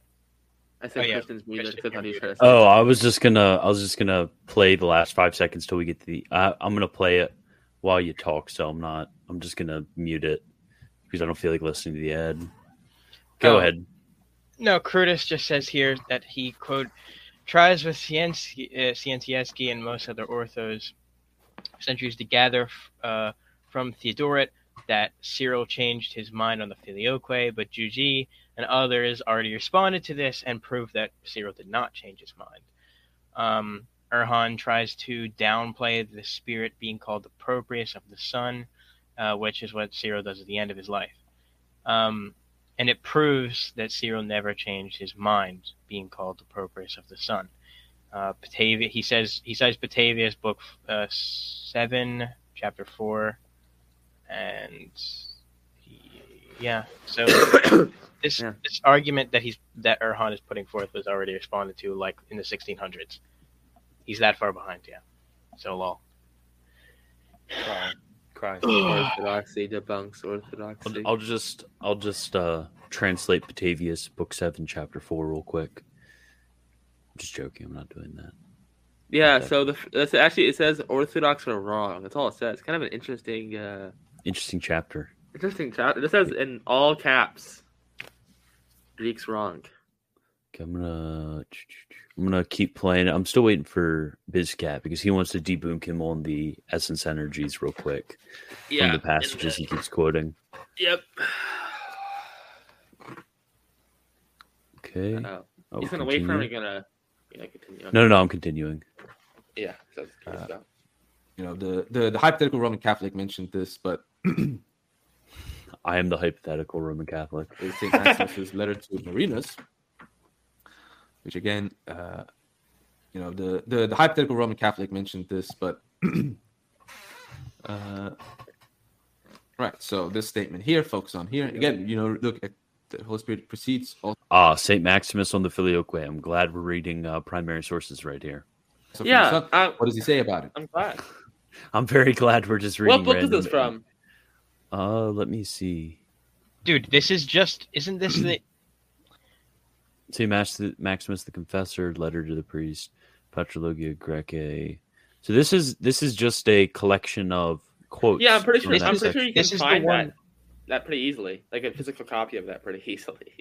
this is Or the like- one that the, the Latins responded to, didn't they? Already at Florence. He's Yeah, yeah, try at use the argument that was already responded to at the Council of Florence. Yes. Because he's read the Council of Florence before many times. Obviously, he's got a very good understanding of the Council. Obviously, he's read St. Maximus all the time, too. Yep, constantly. Oh, I mean, uh, obviously- Curtis said that this I mean, is it. Who would, who would ever read Maximus the Confessor and think he believed in the filioque, right? I mean, what what kind of like psychopath did you have well, to be? Saint Maximus the Confessor. I, I don't know. I, it, what makes what makes most sense to me is this argument that he's going to bring forth doesn't make any sense if you actually know the history behind Saint Maximus the Confessor of like defending the orthodoxy of the Roman Pontiff. Yeah, he's a papist. Yeah, he def- he defended his orthodoxy in in uh, believing in the filioque. So like e- even if like you had a like very cool reading that made a lot of sense, like you're just going to suffer from the from the history of it. You know that that's not like his direct reference. Okay, I will. Oh, Bizcat said he'll be here in a minute. Oh, is this? Wait, is this? tongue ripped Is out by this Byzantium? Rode onto him like that.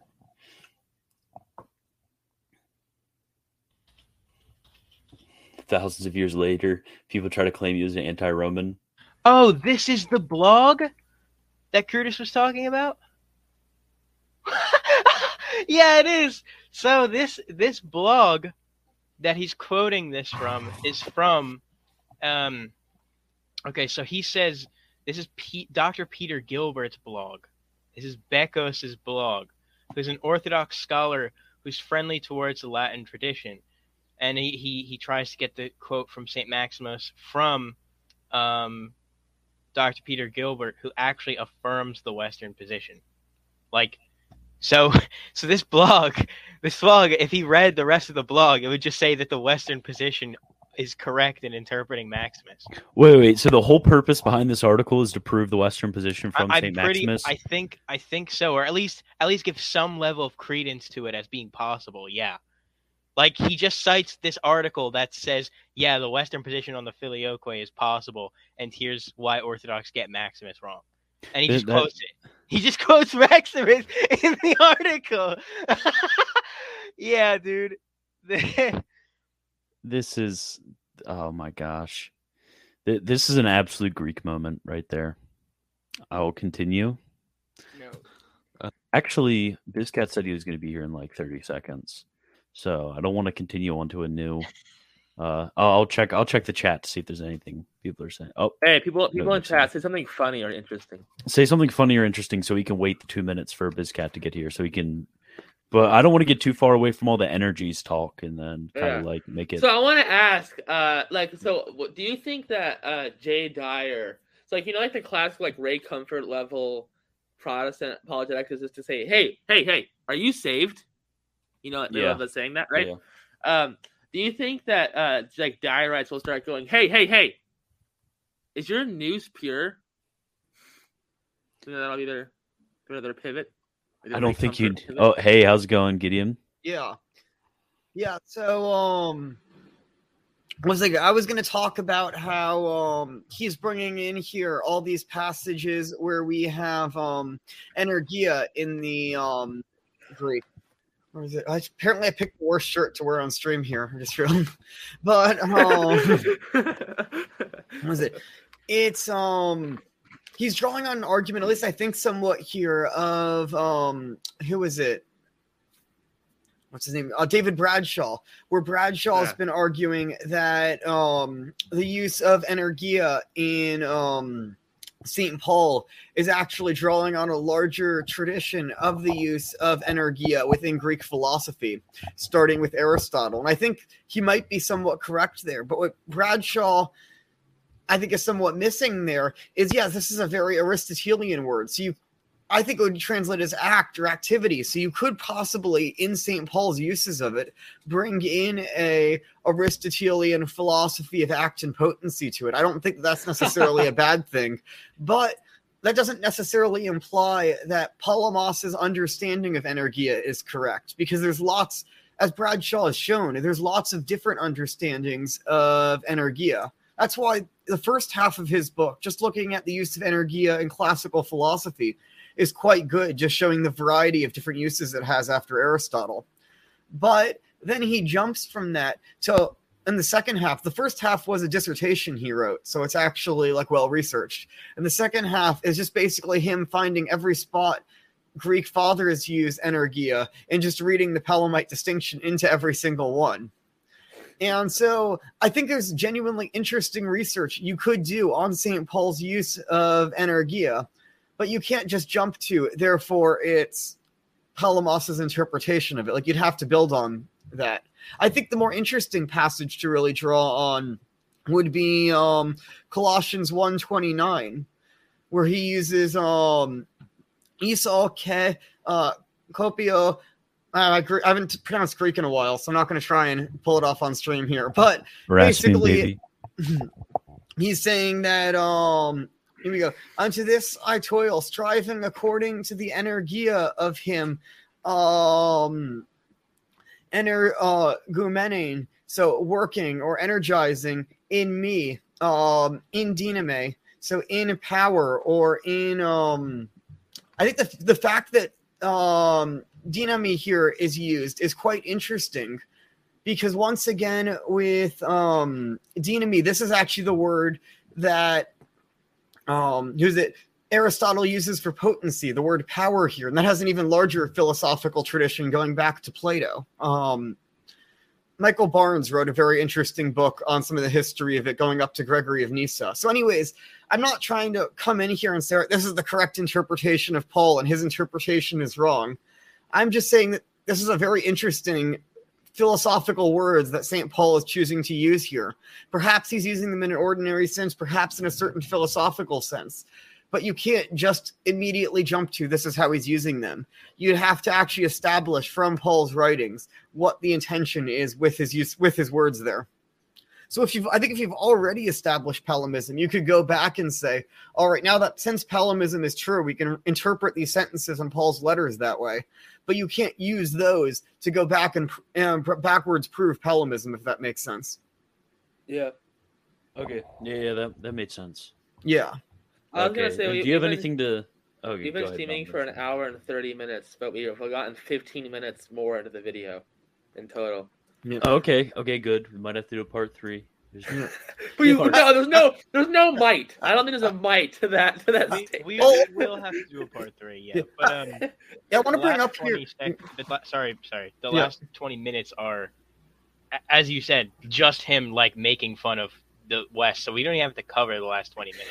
we do a chill stream where we laugh at the last twenty minutes. Okay, yeah, that's Yeah. fair. I, want to point out that even if, let's say in theory, his interpretations of all the Eastern Fathers were 100% correct, we're, we'll grant that for a second. If Augustine's Trinitarian theology is in line with later Latin Trinitarian theology, and if all the other Latins are, inclu- including the, the Latin Fathers, are in line with Augustine, why didn't the East schism from the West back in the fourth century or back in the fifth century? You know, pretty much everyone after Augustine is an Augustinian in the West, at least to some degree. So why wasn't there a schism with Augustine before that? Does with the West right after Augustine? At the very least, you can't say that Augustine is a heretic and his Trinitarian theology is heretical, especially if so many other people in the West held to it. So I think you would have to say at this point, if he was correct in interpreting all the Eastern Fathers, that back before the schism, there was a disagreement on this matter, at which point the two sides didn't think that that was worth anathematizing each other over, at which point you couldn't justify continued schism from the Catholic Church just on that ground. Base. It's part of it's part of the classical argument. That's not too classical, but at least part of the argument that is sometimes proposed that it's quite clear that Photius didn't want to be a schismatic. Like, just if you just read what he says, it's quite clear that his intention was never to break away, right? Um, so you sort of have to deal with like how these how you deal with issues becoming more important over time. Uh, so like why why was the filioque not worth schisming schisming over in the uh, late 9th century and early 10th century, but it is worth schisming over in the uh, mid 11th. You have true. okay, let us continue. Do you have anything to say about Saint Maximus? Actually, let's just wait until after he makes his argument from Saint Maximus. Uh, right. So this states, but which again, I, uh, I will note on Maximus briefly here. Maximus spent a large section of his life, uh, first of all, in Carthage. That's where he was initially a monk. And then after that, he spent a while in Rome. So living so close to where Augustine was, and then living in Rome, where he was in close communication with the Pope at that time, that clearly he must have known Augustine. Like, there's no way he didn't know Latin and didn't know Augustine. So if when he's talking about what the Latins believe about the Trinity, he's talking about what Augustine believes about the Trinity. So you have to then go back to what does Augustine believe? And if we're in line with Augustine, well, as I said earlier, if we're in line with Augustine, we can't be heretical.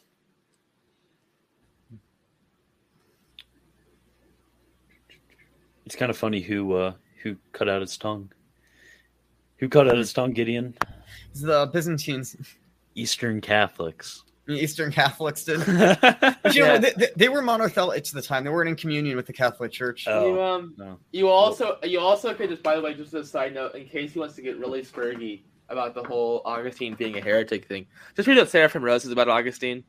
That's kind of the short of that. The whole Seraphim Rose uh, argument that class like EOs have historically are led, uh, not EOs more generally, but some EOs, especially Athonites and Russians, have taken such a harsh anti-Latin position that they've just rejected Augustine totally and basically just try to disregard him as a saint.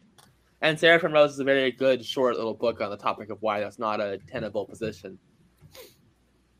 you know, That's the, all, the, the hypothetical Roman Catholic mentioned this, but uh, right. So this statement here, focus on here again. You know, look at the Holy Spirit proceeds also from the Son. What does he say about it? He says that the Latins know, in fact, that the Father is the only cause of the Son and the Spirit, the one by begetting and the other by procession.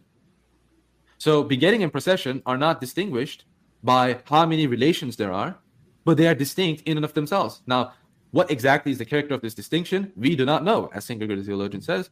We do not know the matter of this distinction, but we know from revelation that they are distinct. What is an example of this? Well, the human family is a great example, says St. Gregory the theologian. He says that Yeah, how is this supposed to prove his point? Yeah, I'm really confused. he's just And then, and then I even would agree with that. Um, I just don't think it would be uh, sufficient. Where Gideon, since he's a Scotus, would say it's sufficient. he Yeah. uh, is not so. Yeah, he's just uh, appealing to the whole cause thing that he doesn't. Uh, oh, Yeah. thank. Wow, thanks. You didn't come on the stream. That's Darian's account. He never came on. He's sitting in the chat watching me. Yeah. Anyway, so he doesn't. He doesn't actually clarify what is meant here. But um, uh, so so again, like I said, Crutus couldn't make it on, but he's he's t- telling us in the secret chat. Just so you see at the bottom of the screen where it says notes. You see at the bottom of the screen right there where Okay, I'm gonna. I'm actually gonna open up the. I'm, I'm just gonna share the article. yeah yeah Quick. So Gilbert's notes just refutes just refutes what he says, what Erhan says here. It explains uh Maximus. I was talking with Gilbert about him coming on my show. We're supposed to do that sometime in April, but then I forgot to get back to him and actually arrange something. I need to do that. Okay. Oh, with regard to the first matter, they, the Romans, have. Okay. Yeah, I'm. I'm not gonna. This would be forever to read. Oh wait, no, it wouldn't. Um. Okay. What? Uh. There you go. Okay. Oh, he's second. He's By using- second Leo. Interesting. Yeah, by using coming forth instead of proceed, does Maximus intend to say that the Latin doctrine is true, provided that one understands from the Son as referring only to a temporal uh, mission of the Spirit? That would be a Photian interpretation of what Maximus is saying here. But I think the passage can hardly bear that meaning. Maximus has lived in the West, and he doubtless knows that that is not what the Western Church, whose orthodoxy he is defending here, was saying. What then about the claim that the Latin speaking church has not made the Son into a cause of the Spirit when it asserts that the Spirit proceeds from the Father and the Son? How can that claim be squared with the decree of the Second Council of Lyons that the Holy Spirit is um, eternally of the Father and the Son, not as two principles, but um, out of one principle? Uh, oh, i.e., that he proceeds eternally from the Father and the Son, not as though from two principles, but as through from a single principle, not with two spirations, but with a single spiration. Some Orthodox claim that St. Maximus cannot really be defending the filioque in the sense in which the doctrine was understood in the medieval West, because Maximus explicitly affirms that the Father is the only cause in the Trinity. To speak of Father and Son together as constituting a single principle of the Holy Spirit's procession, as the Council of Lyons does, seems to take away uh, the Father's position as sole cause.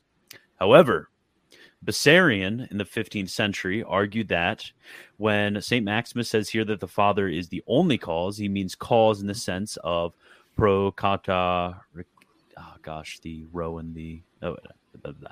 that is original initial cause. By and large, that is Bekkos's view too.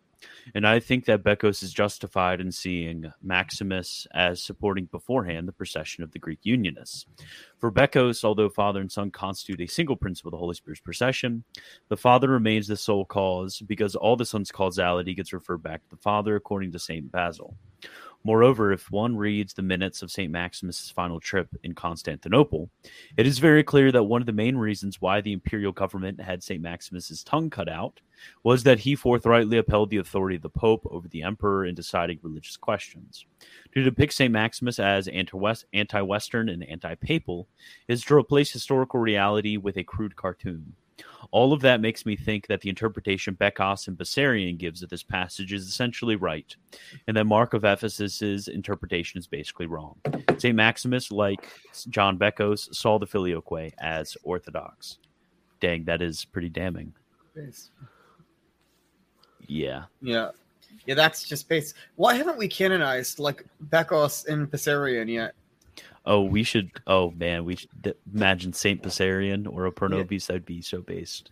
Yeah, we need to start um, a cause for canonization for Bekkos and Bessarion. We should. That would be that'd be a good. A uh, Was it? Um, I just got an article. I haven't read it yet from. Um, is it uh, Jared Goff who sent me something about some like Scotist influence on Bessarion as well? No, get out, get out of here. I, I don't know anything. I haven't read the article never yet. never mind. I'm thought- against. I'm against his canonization now.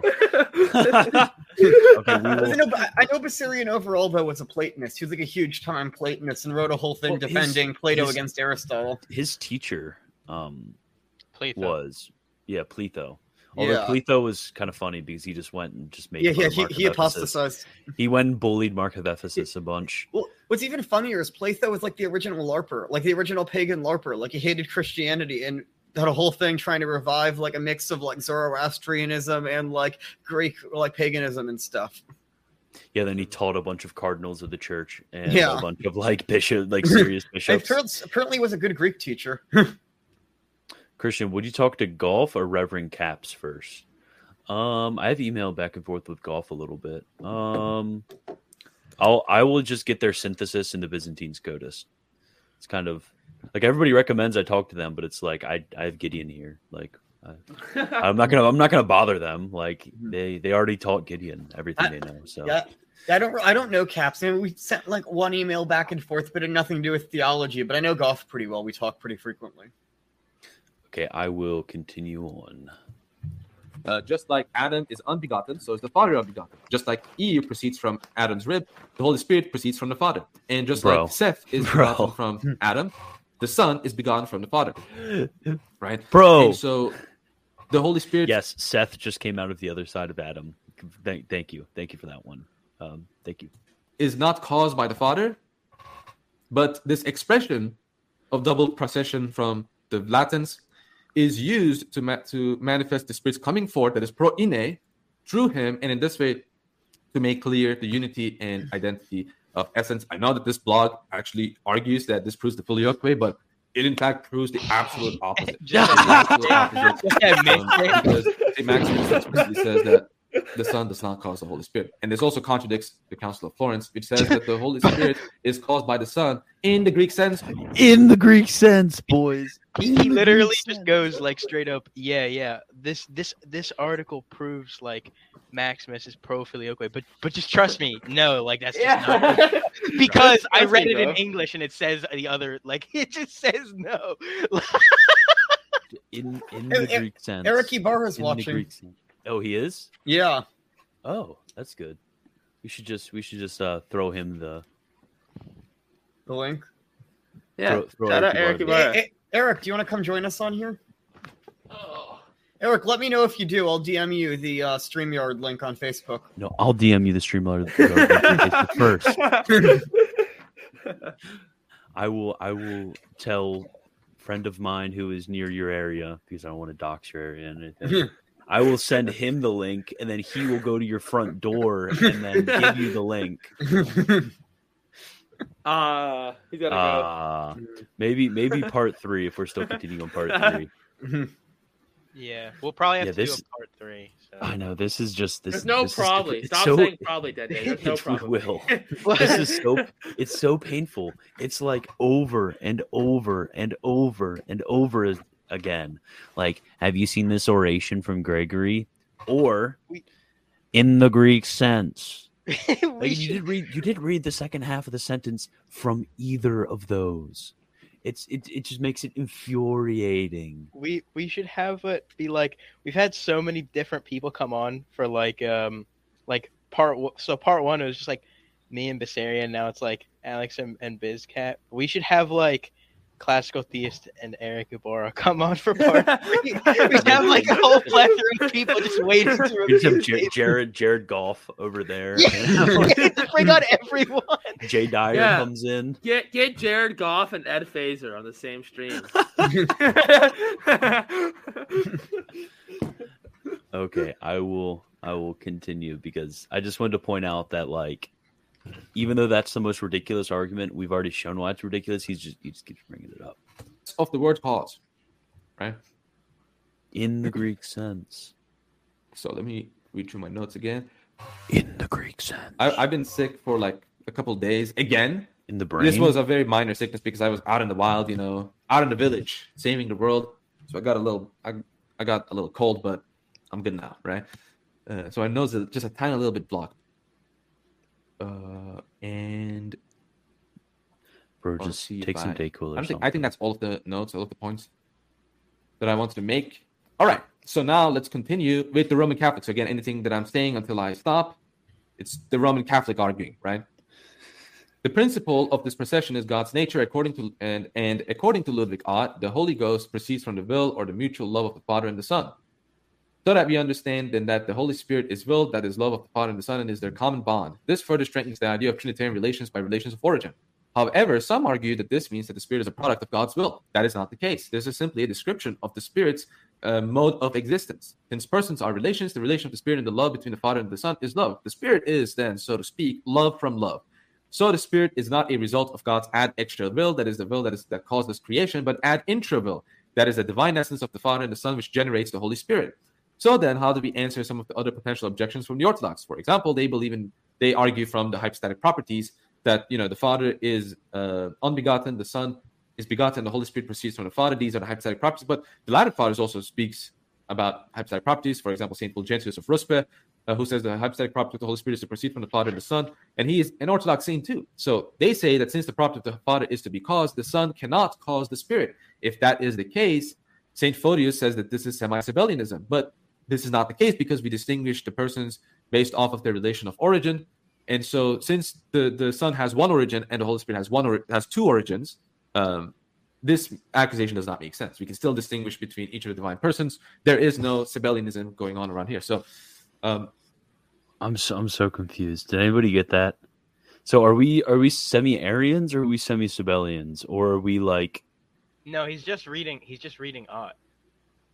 No no no he's not. There's no way he's he's just reading out there. He didn't. Was he? Re- yeah, no no no. He just read a small section from Ott. Yeah, I'll, I'll just continue on. I'm I'm You- Are you okay? wait. You know, you know, David Erhan thinks that the, uh, the Son and the Spirit are both God. Sabellius also thought the Son and the Spirit were both God. Is he a semi-Sabellian now? And also, Oh. Arius thought that the Son and the Spirit were separate persons. That's what David Erhan thinks. He's a, just a semi-Arian. The You know, of course, he doesn't accept the full conclusions of Sabellius or Arius, but he's semi because he agrees with them on those things. No, no. Uh, Oh, wait, no, and you Gideon, expect- Gideon. not only that, so also Arius also did believe without qualifying, but in a sense that the Son was God, and that in a sense the Holy Spirit was God. So Yeah. that I mean, yeah. So he's also yeah, he's also actually a full Arian. the the Latins obviously, the He's like- like Latins actually the Latins actually teach that the Gospel of John is in the canon. Hmm. so David Erhan is a semi-Latin. yeah. I, okay, yeah, I'm trying. I'm trying to process what he's saying. It's just he's not explaining it in a very good way, um, making the distinctions he's making. So I don't think it's too clear in his mind, like the distinction between principium quo and principium quod. Like I don't, I don't think he's distinguishing uh, properly. But we will continue and see, see if anything good comes up. there's actually a lot of point by point things that I want to go point by point. So I want to talk about uh, the, the quote from Ludwig Ott. The Holy Ghost proceeds from the will or the mutual love of the Father and the Son, right? So this is kind of, you know, if you if you read J. Dyer's argument on the filioque as the Arian subordination of the Holy Spirit, um, he his his thesis is basically uh, since Roman Catholic dogma says that the Holy Spirit proceeds from the will uh, of God, the Holy Spirit therefore must be a product of God's will. The response um, generally is that there is a distinction between ad intra-will and ad extra-will, right? Uh, and this argument is also similar to the argument I used uh, about uh, the, the Saint Athanasius quote about uh, uh, from his third discourse against the Arians. He says, "A man by counsel builds a house, but by nature he begets a son, and what is in building be- began to come into being at will and is external to the maker." So, what is the, the, the product of the divine will is external to God. Uh, Thing but is, the son the is proper offspring. The spirit isn't some like ad extra product of God's will. Like the spirit is like the terminus of the will ad intra. Like he's completely confusing this. Yeah, I I've I don't think he really understands it in in a good sense at all. Because it's not like it's by by like product of the will, like when when Athanasius is writing against the Arians, the issue with the Arians is that uh, when when they were conceiving of the begetting of the Son, that it was like some sort of um,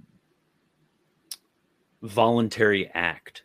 But what we mean is the necessary terminus of the infinite fecundity of the will Yeah. where we're speaking of a necessary terminus that occurs in second act in in the divine life that that that's what we mean we don't mean like okay god contemplated it and then decided one day that it would be pretty cool to have a spirit and that he loved the son a lot so he decided to uh, will forth um, some immanent procession of the spirit that's not how it works it's it's a um, it's sort of a necessary uh, i guess you could say emanation uh, from the will of god Are you accepting a um, emanationist view of the Trinity now, and finally repudiating your false Thomistic understanding? no, I just use, I just use emanation. I use emanation because I think that's a very good way of um, of describing the way in which the, Yeah, just- the way in which a terminus uh, happens in the will The in the thing immanent um, processions. I've I've had to say I said this a couple times now, but like the thing is like you don't have to appeal to any of like the even somewhat late scholastics to disprove what he's saying. Like you can literally just stick to Aquinas and Bonaventure, even oh. those two, but then also Scotus happens to also disprove him. It's like if you just the issue is that like if he just had any sort of cursory knowledge of what those people believed, he wouldn't have these issues. Yeah. But he just hasn't read them. I was looking around here, I was trying to figure out where I put it, but um, Bonaventure's disputed questions on the mystery of the Trinity really solves a lot of this. Yeah, exactly. I have it right here. All right, yeah. So, this book. like Yeah, I any scholastic times. manual solves all of this. Yeah, just read this. Not even this. So this is very late Bonaventure, as as Gideon put it out in his stream. Even his the second volume of his commentary on the sentences that deals with with God will tackle this and also refute it.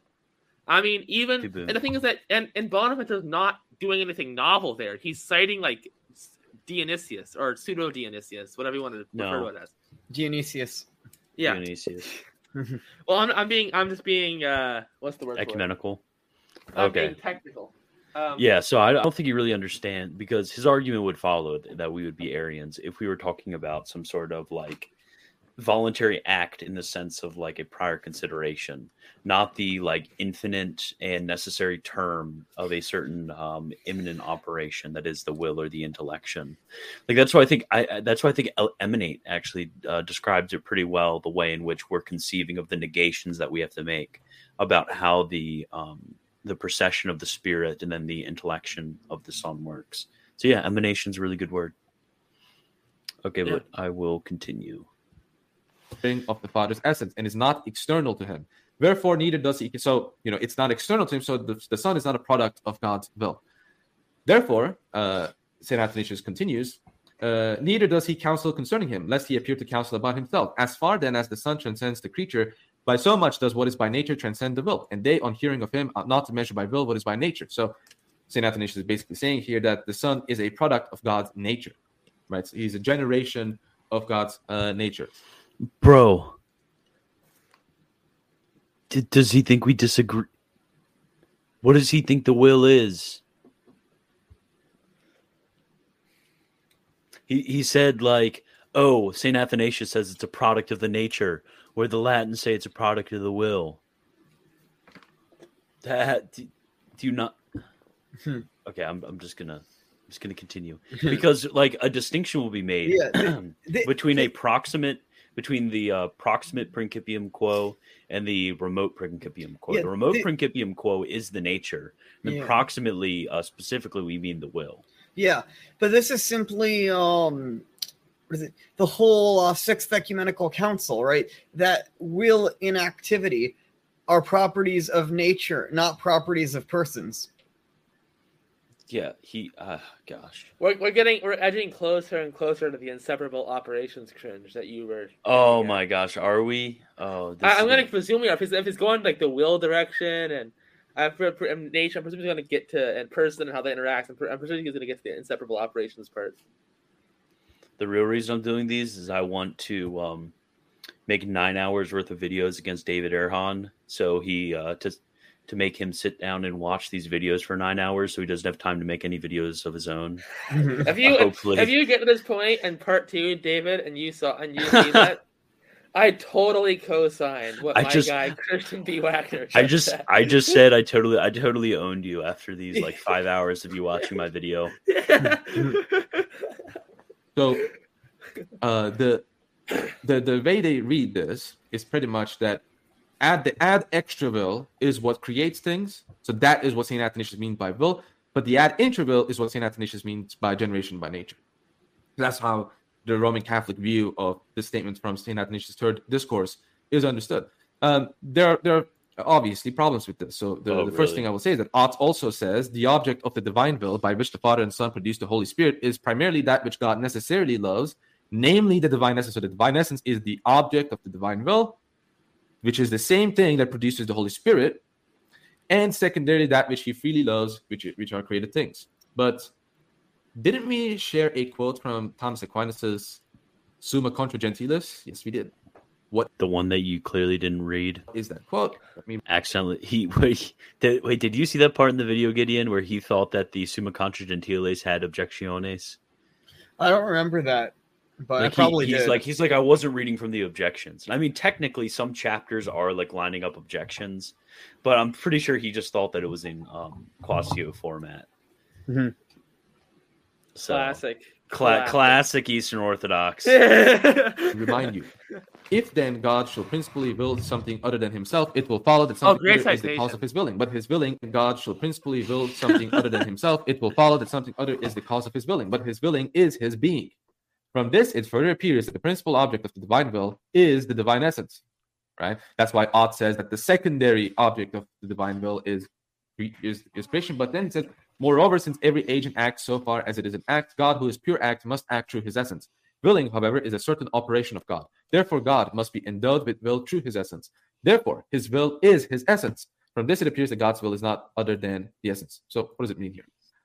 This means that the will of God, which creates, and the nature of God, which generates, are the same. Take Sacred of Alexander, the, the best way Okay, I'll I'll clear this up because I think uh, if we cut this off of the foundation, it's gonna be much easier to deal with this. And obviously, Gideon's gonna have a different view than me on this. Well, slightly different view What- because he's a SCOTUS. uh, I just missed what that last few minute that last minute there. What was that? Oh, he basically okay. So basically, his argument um, is going to be the ad. Well, actually, because divine simplicity, modal collapse uh, with the with generation and with ad extra willing. So he's going to say that that distinction can't be made between ad intra and ad extra because they're actually um, God is actually simple in Thomas's view. Therefore, the act of generation is actually the same as the act of creation. But what David doesn't really understand, and this is the simplest way I think of answering this objection, is that um, no real dis- uh, saying that denying that there's real distinctions is not the same as affirming that there are just merely nominal distinctions. Because we while we say that there is no real distinction between the will and the essence of god we would say that there is a certain virtual distinction between them and therefore uh, they're not identical in the sense of be having um, absolutely no distinction except by name. So that's the first way of, of really dealing with it. And then also the the refusal to understand what um, what pure actuality means and what uh, the difference between action and effect is. And also the distinction that we can make depending on objects and um, the will as second act. There, there's just there's just a million ways of dealing with uh, quote m- modal collapse I just um, want to point out argument that, that can you go back like five seconds? You can go back back back afterwards. That's when we go back to the, the screenshot with the quote. Yeah, okay, great. I love this citation because it has ellipses in it and two spots, but the citation is just Thomas Aquinas Summa Contra Gentila, so you can't figure out what the parts left out are. Yeah. I love that. I That's like wonder- that's very scholarly, actually. Yeah, like you at least need to dig up the original source after you quote mine it, and then on your screen be reading it from the original source, so it looks like you read the whole thing. Yeah, exactly. i know this yeah. is just this is just lazy uh Yeah. right here Like, why don't you like? Because like, like it's not like it's that confusing how to cite the SCG. It's like not. It's like the most simple citation process in the world. scg um period book period chapter it's not- yeah, yeah. not that difficult I'm i'm trying so to it's like why, like, because like my my mate, I wouldn't care if he didn't. If like, well, I would still care, but a there's footnotes and b there's ellipses, so that means there's like information that's quite clearly being like left out of this citation. Now I don't know if it's relevant, but like you should be smart enough to go, oh, maybe I shouldn't uh, use something that seems suspicious like that. You know what I mean? I'm trying. Yeah, I'm trying to find out where he quote mined this from. This I googled do it and have, do you have anything to say it. about modal collapse, uh, Gideon? No, I think you explained it. I would also add to it that um, I think you can explain this very easily in Scotus's explanation of divine infinity, right? That each of those is really, yes, they are really the divine essence, but they're different modes in which that singular divine essence is operating. So, right, we have by the mode of intellection for the son coming forth, and it's typically an infinite terminus to it, right? Because it's the the son comes forth by the son thinking of himself and the spirit comes forth by the father by the father and the son together willing. So Yeah. it, with the terminus of uh, the divine essence as well versus with the creation of the world that has a finite terminus to it right? The creation of the world not the creation of the div- a divine being I found the citation by the way. It's book one, chapter seventy-four. Yeah, yeah, I know what the I know what the citation is. I'm trying to find the original source. But interestingly enough, what I did find is that whatever source he was quoting from used the uh used the version from Isidore, which means that the guy, whoever who whatever he's getting this from, the guy doesn't know Latin because usually, I mean, if you're quoting a uh, a certain scholastic author, you're usually going to want to provide your own translation because it really helps with being able to gloss what certain terms mean. Yeah. So whoever, especially if it's a book length uh, sort of Yeah. um, I- thing.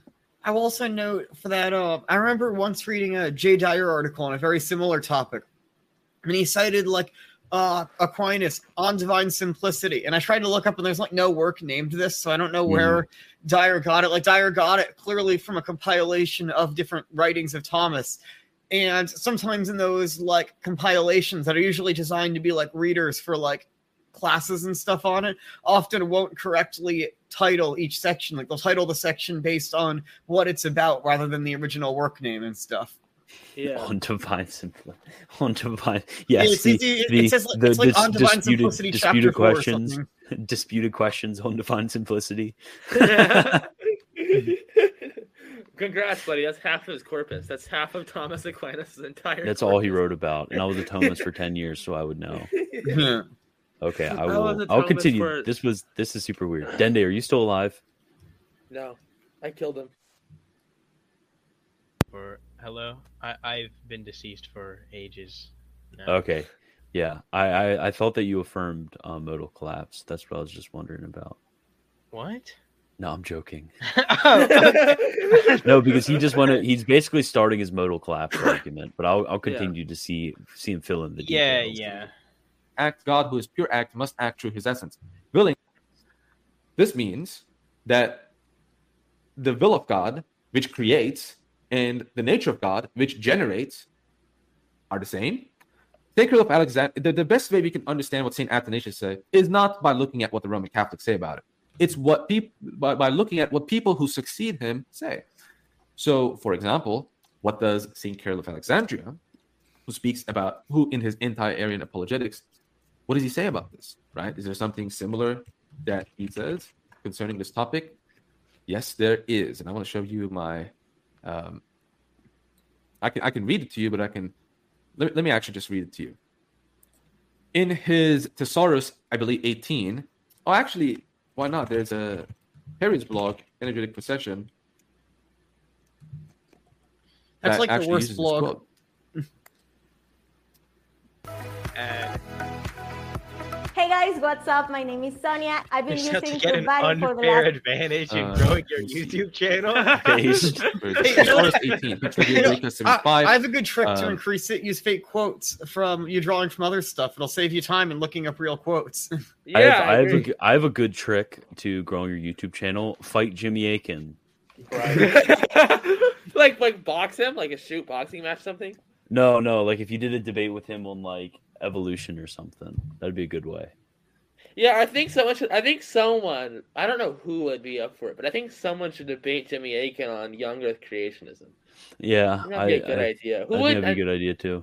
I think who would do that though? I just don't know anyone. I think would possibly, you know, do that. You know, I mean, Jimmy Akin's Basar- obviously such a. He's obviously he's such a pinnacle in uh in knowledge. I don't know if anyone would feel you know advanced enough to challenge him on that topic. I have no idea who would do that, but um, yeah, no clue. Yeah. mud, mud wrestle Tim Staples based. This guy has the exact same mannerisms as Jay Dyer. Maybe it is all literally just Jay Dyer. yeah, because he was uh he was catechized by Father Jay Dyer. That's why. I don't know. It kind of looks like a mix between Jay Dyer and Elon Musk. I he see does them. look like he does look like Elon Musk. I didn't notice that until now. yeah, I He do really really does. Yeah. Orthodox Elon Musk. Yeah. a- actually using this quote. Uh, let me see. Where is this? Thesaurus 18, Patrologia Graeca 75. Um, oh, but it's it's it's a really shortened version. I'm gonna read the I'm gonna read the longer version of it. St. Cyril of Alexandria says the work of energy of God is to create, while that of nature is to give birth. Therefore, nature and energy in God are not identical. So, what is what is energy? Well, energy is the movement of the divine will. So, and what does St. Cyril say about essence and energy? He says that God's essence generates. God's essence generates things. God's will or God's energy creates things. This is why God's essence and energy is not identical. But again, what was energy? The movement of the will. So St. Cyril is also therefore saying God's will and his essence are also not identical. So that's how we understand St. Athanasius' statement. St. Cyril commentates on St. Athanasius' distinction between creation and generation. The Arian position, for instance, was that creation and generation are the same. And this is based off of Origen's uh, confusion of the two concepts, which is really, you know, further back, it goes to the, the Hellenic idea, right? That creation is eternal, it's a generation of God. And, um, and so the Arian apologetic is that since God's will is his essence, and since you know they, they had the same exact uh, simplicity view as Roman Catholics have on this topic, they also say this say pretty, very much same thing. Their argument then is therefore, well, the Son is a product of God's will, right? Since cre- creation is generated and the Son is generated, this therefore means that the Son is a creature. And so What? the Father, right? God, God's essential characteristic is then unbegotten, right? Being begotten means being generated. And the Son being generated cannot be unbegotten, cannot be ingenerate. Therefore, the Son has to be a creature. Um, this is again fundamentally due to the confusion of God's essence and His will. And Saint Athanasius, in making this distinction, argues that whatever is the work of God's essence generates a divine person. Whatever is a work of God's will, or Saint Cyril of Alexandria says, whatever is a work of God's energy, that's what creates things. So this is how we can distinguish between creation and generation. So the distinction between essence and energy, or essence and will, or both, is fundamental to the anti-Arian apologetic. But what does Thomas Aquinas hold say? on, Thomas Aquinas on, hold says, We have to we have to let uh What's wrong with Bo- Alex? He says let me back. Did he left or something? Oh there it goes. I think that's an audio problem. don't- so- Don't put up Dan- don't put up uh, Bessarion's comments though. If he refuses to join the stream, he doesn't get his comments up. No, here. put I up his agree. I comment. agree. Put up his comment. no, I'm not putting up his comments. No, Yeah, he, look, he has to look. join if he wants to. If he wants to comment. I don't think he can. It's gonna be like really late for him. Oh, Yeah, that's true. not. And we're probably only going for like another 20 minutes, so he could He definitely said just come for 20 minutes. Just put up his just put up his comment because it, it, No. it addresses it addresses Erhan directly. No. Wow. He said he can't join. Put it up. Okay. And he meant ridiculous, by the way. He had a typo. this is ridiculous. Not being identical does not imply what he claims. St. Cyril dialogues on the Trinity claims that God's will is identical with his essence. Exactly. So, uh, again, I'm just going to basically say what Bessarion would say if he was here. I will be um, in persona Bessarion and say that what David does not understand is how distinction works. And he and it's interesting because if we keep watching on, we're going to see this. David is going to try to explain how um, he, he's going to try to explain the relationship between the will and the essence and how they are and are not distinct. And basically, interestingly enough, what David explains is is a is a uh, virtual distinction.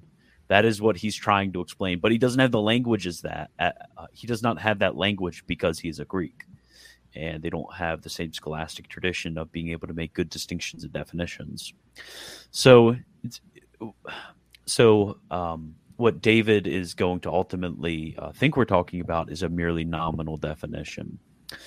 So, it, whatever he says does not follow because he's going to, throughout this whole thing, assume a nominal definition. I would agree with him if uh, if uh, we did say a nominal definition because then there would be no uh, distinction in terminus even being able to be made um, in this. So that that is that's kind of uh, all.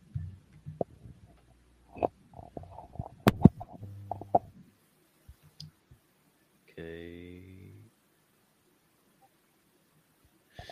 What are you talking about? The Greeks frequently distinguish between in mind and in re.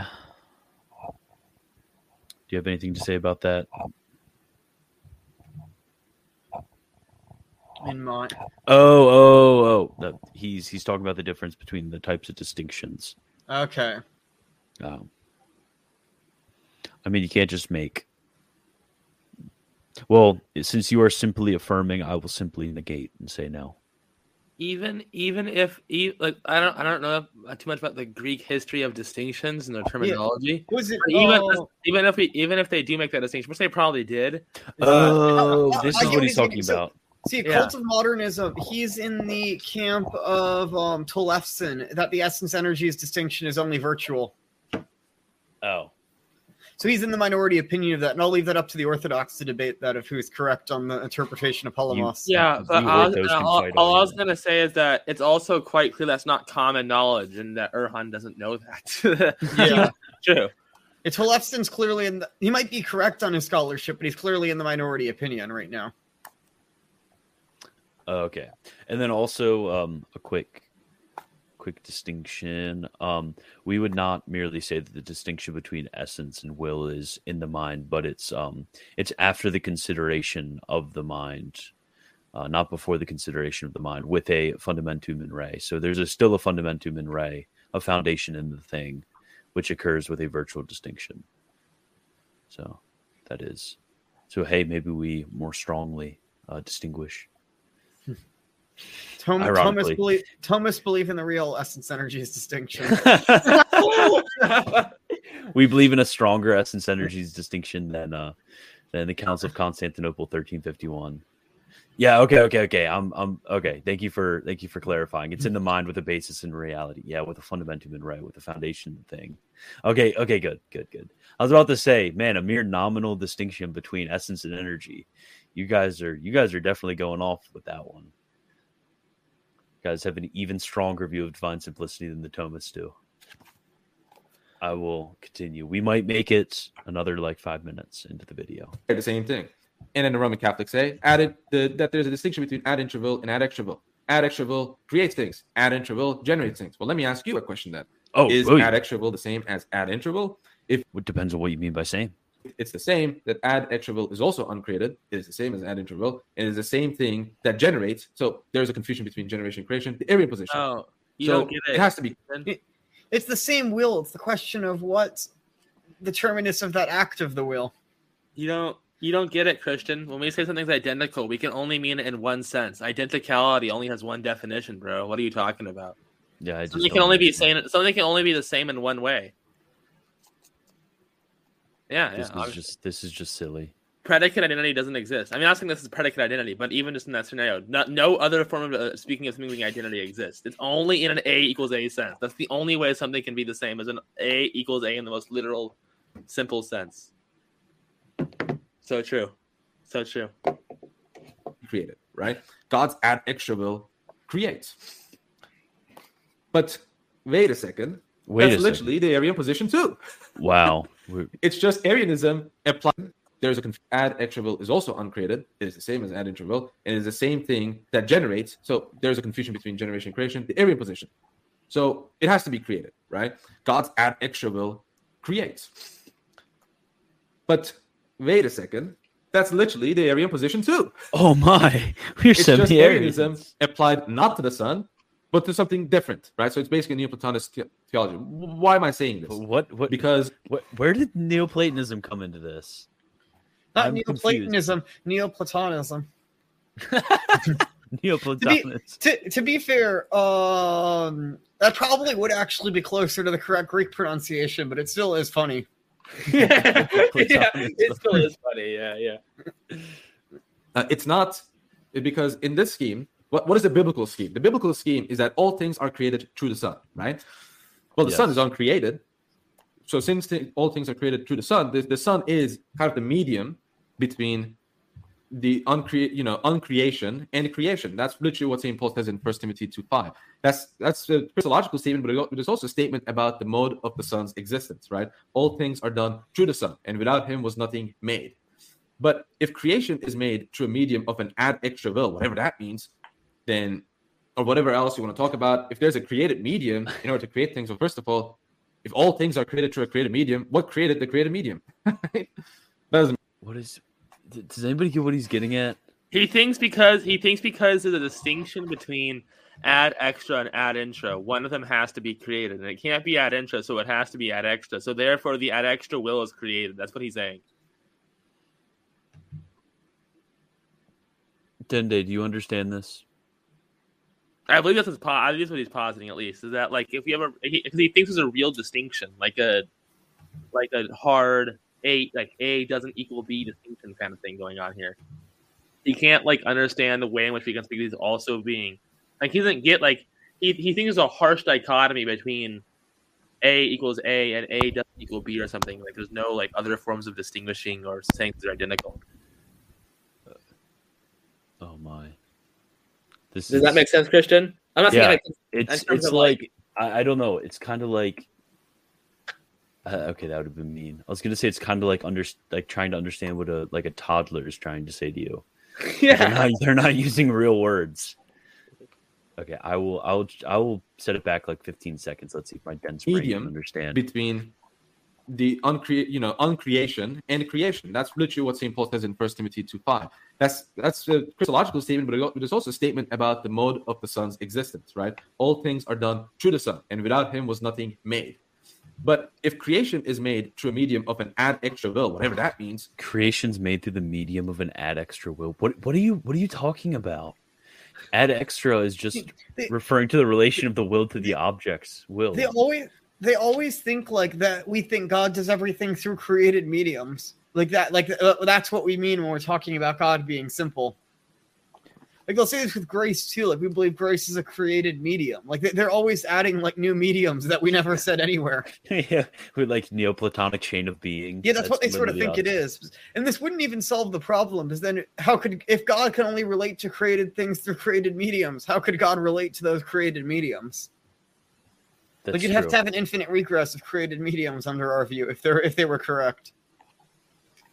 then or whatever else you want to talk about. If there's a created medium in order to create things, well, first of all, if all things are created through a created medium, what created the created medium?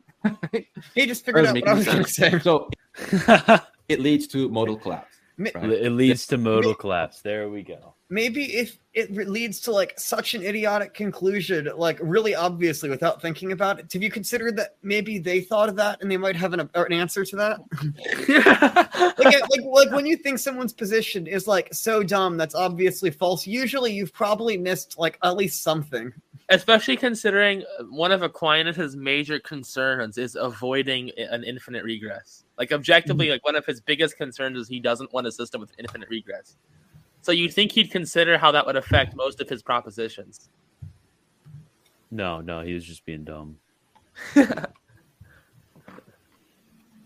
And I'm using That is- Aquinas here only because obviously what uh, obviously Erhan doesn't know anything about Scotism, and I, I don't I'd be very surprised if he knew like any basic, like the most basic ideas of what the Scotus believe. Doesn't well, if all things are created through a created medium, what created the created medium? he got us. I want to clip that. can, can someone clip that and then have like the sunglasses come down and like they'll like hat them on and be like catholics owned Get, get the blunt going out into his mouth. Yeah. Like, what created the created medium? Basically, it's like the classic response to the Kalam when the Kalam is worded badly, where you say everything has a cause. So then you're like, oh, what caused the first cause or whatever? Like, I was like, it's like the same sort of argumentation. That doesn't make any sense. that doesn't make any sense. We- So it leads to modal collapse, right? There is No. a modal collapse on this very question. This distinction is an invalid kind of a distinction. It leads to, to massive problems. And this distinction is there to protect the filioque. That is the problem. So uh Thomas Aquinas again also says that the object of the divine will is identical to the divi- divine will uh, in chapters 73 and 74 in Summa Contra Gentiles. Um, yes, so the argument the Arian accusation of the filioque actually still stands, right?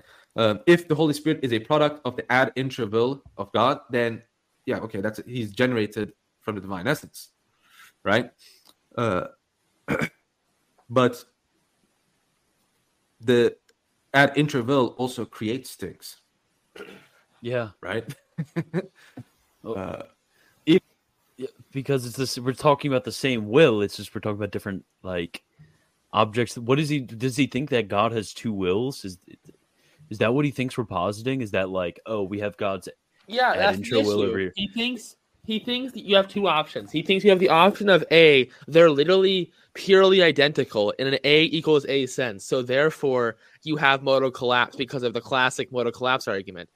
Or you think that uh, they're completely and utterly distinct and A doesn't equal B sense. And therefore you have a real distinction, and therefore one of them has to be created. That's his two arguments. the other Paul? He he debunked him. If God real, who created God? Yeah, so true. So true. even though the you know it's it's ad extra will, but the ad intra will is a vehicle, you know, there's that kind of relationship. But it's again the created medium relationship there. Um, so either the Arianism is applied to the Holy Spirit or it's applied to the Son. You're doing again, the you're right? doing the Michael Lofton pose, bro. You're doing the Oh yeah.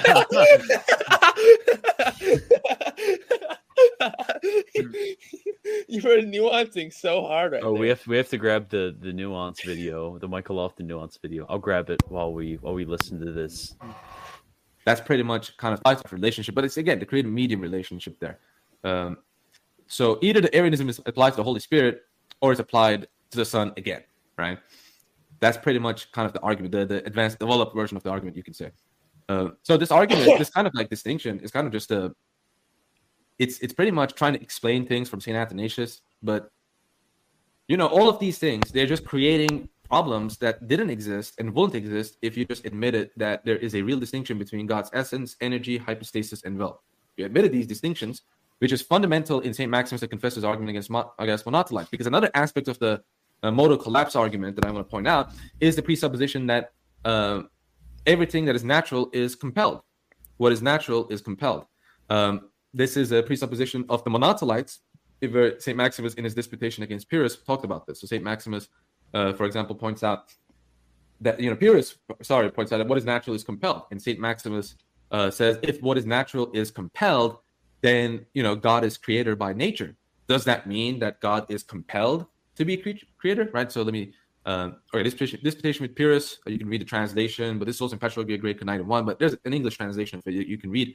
Uh, he says, if one were to continue in this line of reasoning that what is natural is compelled, then God, who is by nature God and by nature creator, must of necessity be not only God but also creator. creator. To think, much less to speak in this manner, is the height of blasphemy. For who attributes necessity to God? But if God is, for example, creator by nature, and if the will is identical to God's essence or nature, then God also is compelled to be creator. If God is compelled to be creator, then God did not create out of his free choice. Then God does not have free choice. Then the ab intra will really is not even a will. And God lacks a will.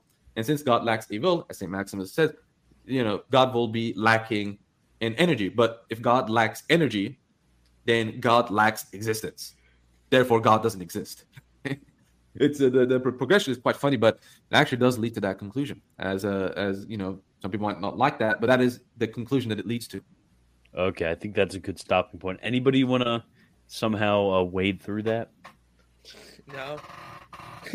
I'm still not like he just keeps saying words, but they're not like a coherent sentence.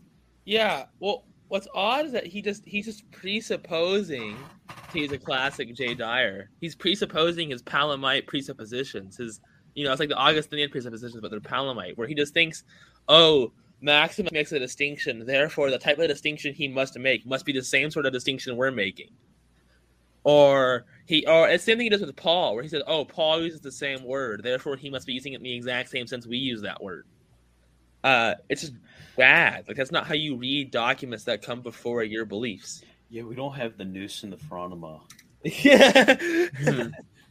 So Yeah. Basically, what he's saying is that it leads to atheism because he he's essentially trying to say that like it, it's it's something to the effect of like um uh god is pure act uh like god's act of creation is him therefore uh, the act of creation is necessary therefore god doesn't have free will blah blah blah. Like he's trying to go down this route. Like i've seen this argument before. It's it's really dumb. Would you like to debunk it, Dende? Um, I'm not. I'm not really the best at that. I know it's stupid, but I'm not. I don't know why. Really, that's that's my fault. Would, would you like to I I, I was gonna read up on that one, but I never eventually did. I know it's dumb though. Like I've I've I've been in a room where people have examined this argument and then laughed at it. Do would you like to debunk it, Gideon? No, not really. I don't. I'm not entirely sure like where to even go down with the whole. With, with the whole Yeah, I will say um some stuff um Cult of Modernism's been putting in the chat is interesting. Like I need to at some one of these days read through what Tollefsen has written on Palamas and see if that will help address some of basically, this. basically, um, the issue is they don't really understand what actuality means. Well, Yeah. and, and they don't they don't can't- understand they don't understand about the idea of active potentia either so Yeah. like so what they're what they're saying is that um Yeah. Yeah, Oh, note on- yes. they're note on identifying um, The they're not making a distinction between effect and cause the but then active because versus potency. Yeah, yeah. I forgot. I know this that. is a point. Um, was it uh, Seraphim Hamilton made on his blog once, where he argued that the energies are both actualities and potencies at the same time. But that's what we believe too with active potency. I So was that gonna doesn't really say answer that, it. I was gonna say that um, part of the part of the issue is also they just they like I've said a couple of times, especially at the end, and you've also said too, Christian, is that they think like they don't understand that different types of distinctions exist. That it's like not like real distinction or nominal distinction. Like there's different like there's It's not like a complete spectrum of either things are really distinct in reality or they're only distinct in name. Like they don't understand like virtual distinctions exist. Yeah. So uh, what what he's saying is he's obviously pointing to a principle which would be correct, is that the act is necessary. So we can all agree that the act is necessary because God's act would be simple. But he doesn't realize that creation is an effect.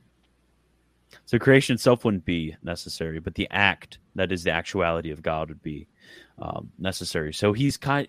What what he's doing is he doesn't really understand what actuality means because actuality really means that there's no potentiality, no imperfections, or um, un uh, uninitiated um, uh, perfections, as we would say. Um, so he's saying that actuality means action. So it, it's just really weird because he's like conflating five different definitions on three different levels and refusing to make like seven different distinctions. And then he comes up with this conclusion. So it's like that. That's why this sounds like complete gibberish. Yeah, that's the issue. Is that like I said, like especially when it comes to like the the issue with uh, ad extra and ad intra, he thinks that the the only two options is they're either nominally distinct, so they're not actually distinct, or he basically thinks he actually thinks the only two re- uh, actual things are they're either identical, purely identical, or they're really distinct. He doesn't understand. It's like uh, like that. That's not how. It's not dichotomous. It's a false dichotomy to say that. And they have to either be uh, purely identical or really distinct. It's silly. Like why? Why would we have to hold to one of those two positions? Okay, so is there? Does anybody have any final words? Because I got to get ready for work. Yeah, So I guess I- we will I- have to do a part three. I, I would I would have to say like you just guys you guys just don't understand in the Greek sense. Yeah, it's in the Bro, Greek sense, bro. have you read? I Have you read uh. Oration Thirty Four yet? True. Oh man. Yeah, have you read this blog that actually refutes me, but they're wrong about Yeah. yeah, 'cause they are. At the very least, you should address what's below in the blog. Like, it's okay to disagree with it, but then you actually have to address the argument. yeah that's the part that's the issue too is like um that's part of my issue where it's like he thinks like where he's using photius's arguments and i get it like he's a saint in your tradition but like do you think that no one's ever responded to photius in like 1100 years like no one's thought of a response to him. Now you don't have to agree with those responses but like at least like address that they exist and like respond to them to your best ability. But the Yeah, thing I is that don't- he seems he seems to think that Photius just refuted the filioque, way, and no one's ever, ever even attempted to respond to what Photius And I, said. and I think he thinks all of like Roman Catholic dogmatics is found in Ott, which is really interesting. yeah, He has like read like a full like robust treatment like one of the one of the better manualists to to like kind of imbibe all of the distinctions that we make. Because when I talk about Principi quo, oh, he's not even would understand. So we're speaking completely different language. Well, he hasn't. He, he hasn't read any of the. It's also he hasn't read any of the systematic theologies he's trying to quote either. That is true. That is true. He he just. I don't even. He probably honestly he probably didn't even look at Ott either, even though Ott was Yeah. very d- easy to to read. I'll Well, because he, I don't think I've seen him pull up a single primary source besides that one really oddly quoted, like uh, quoted SCG passage. Everything else was secondary.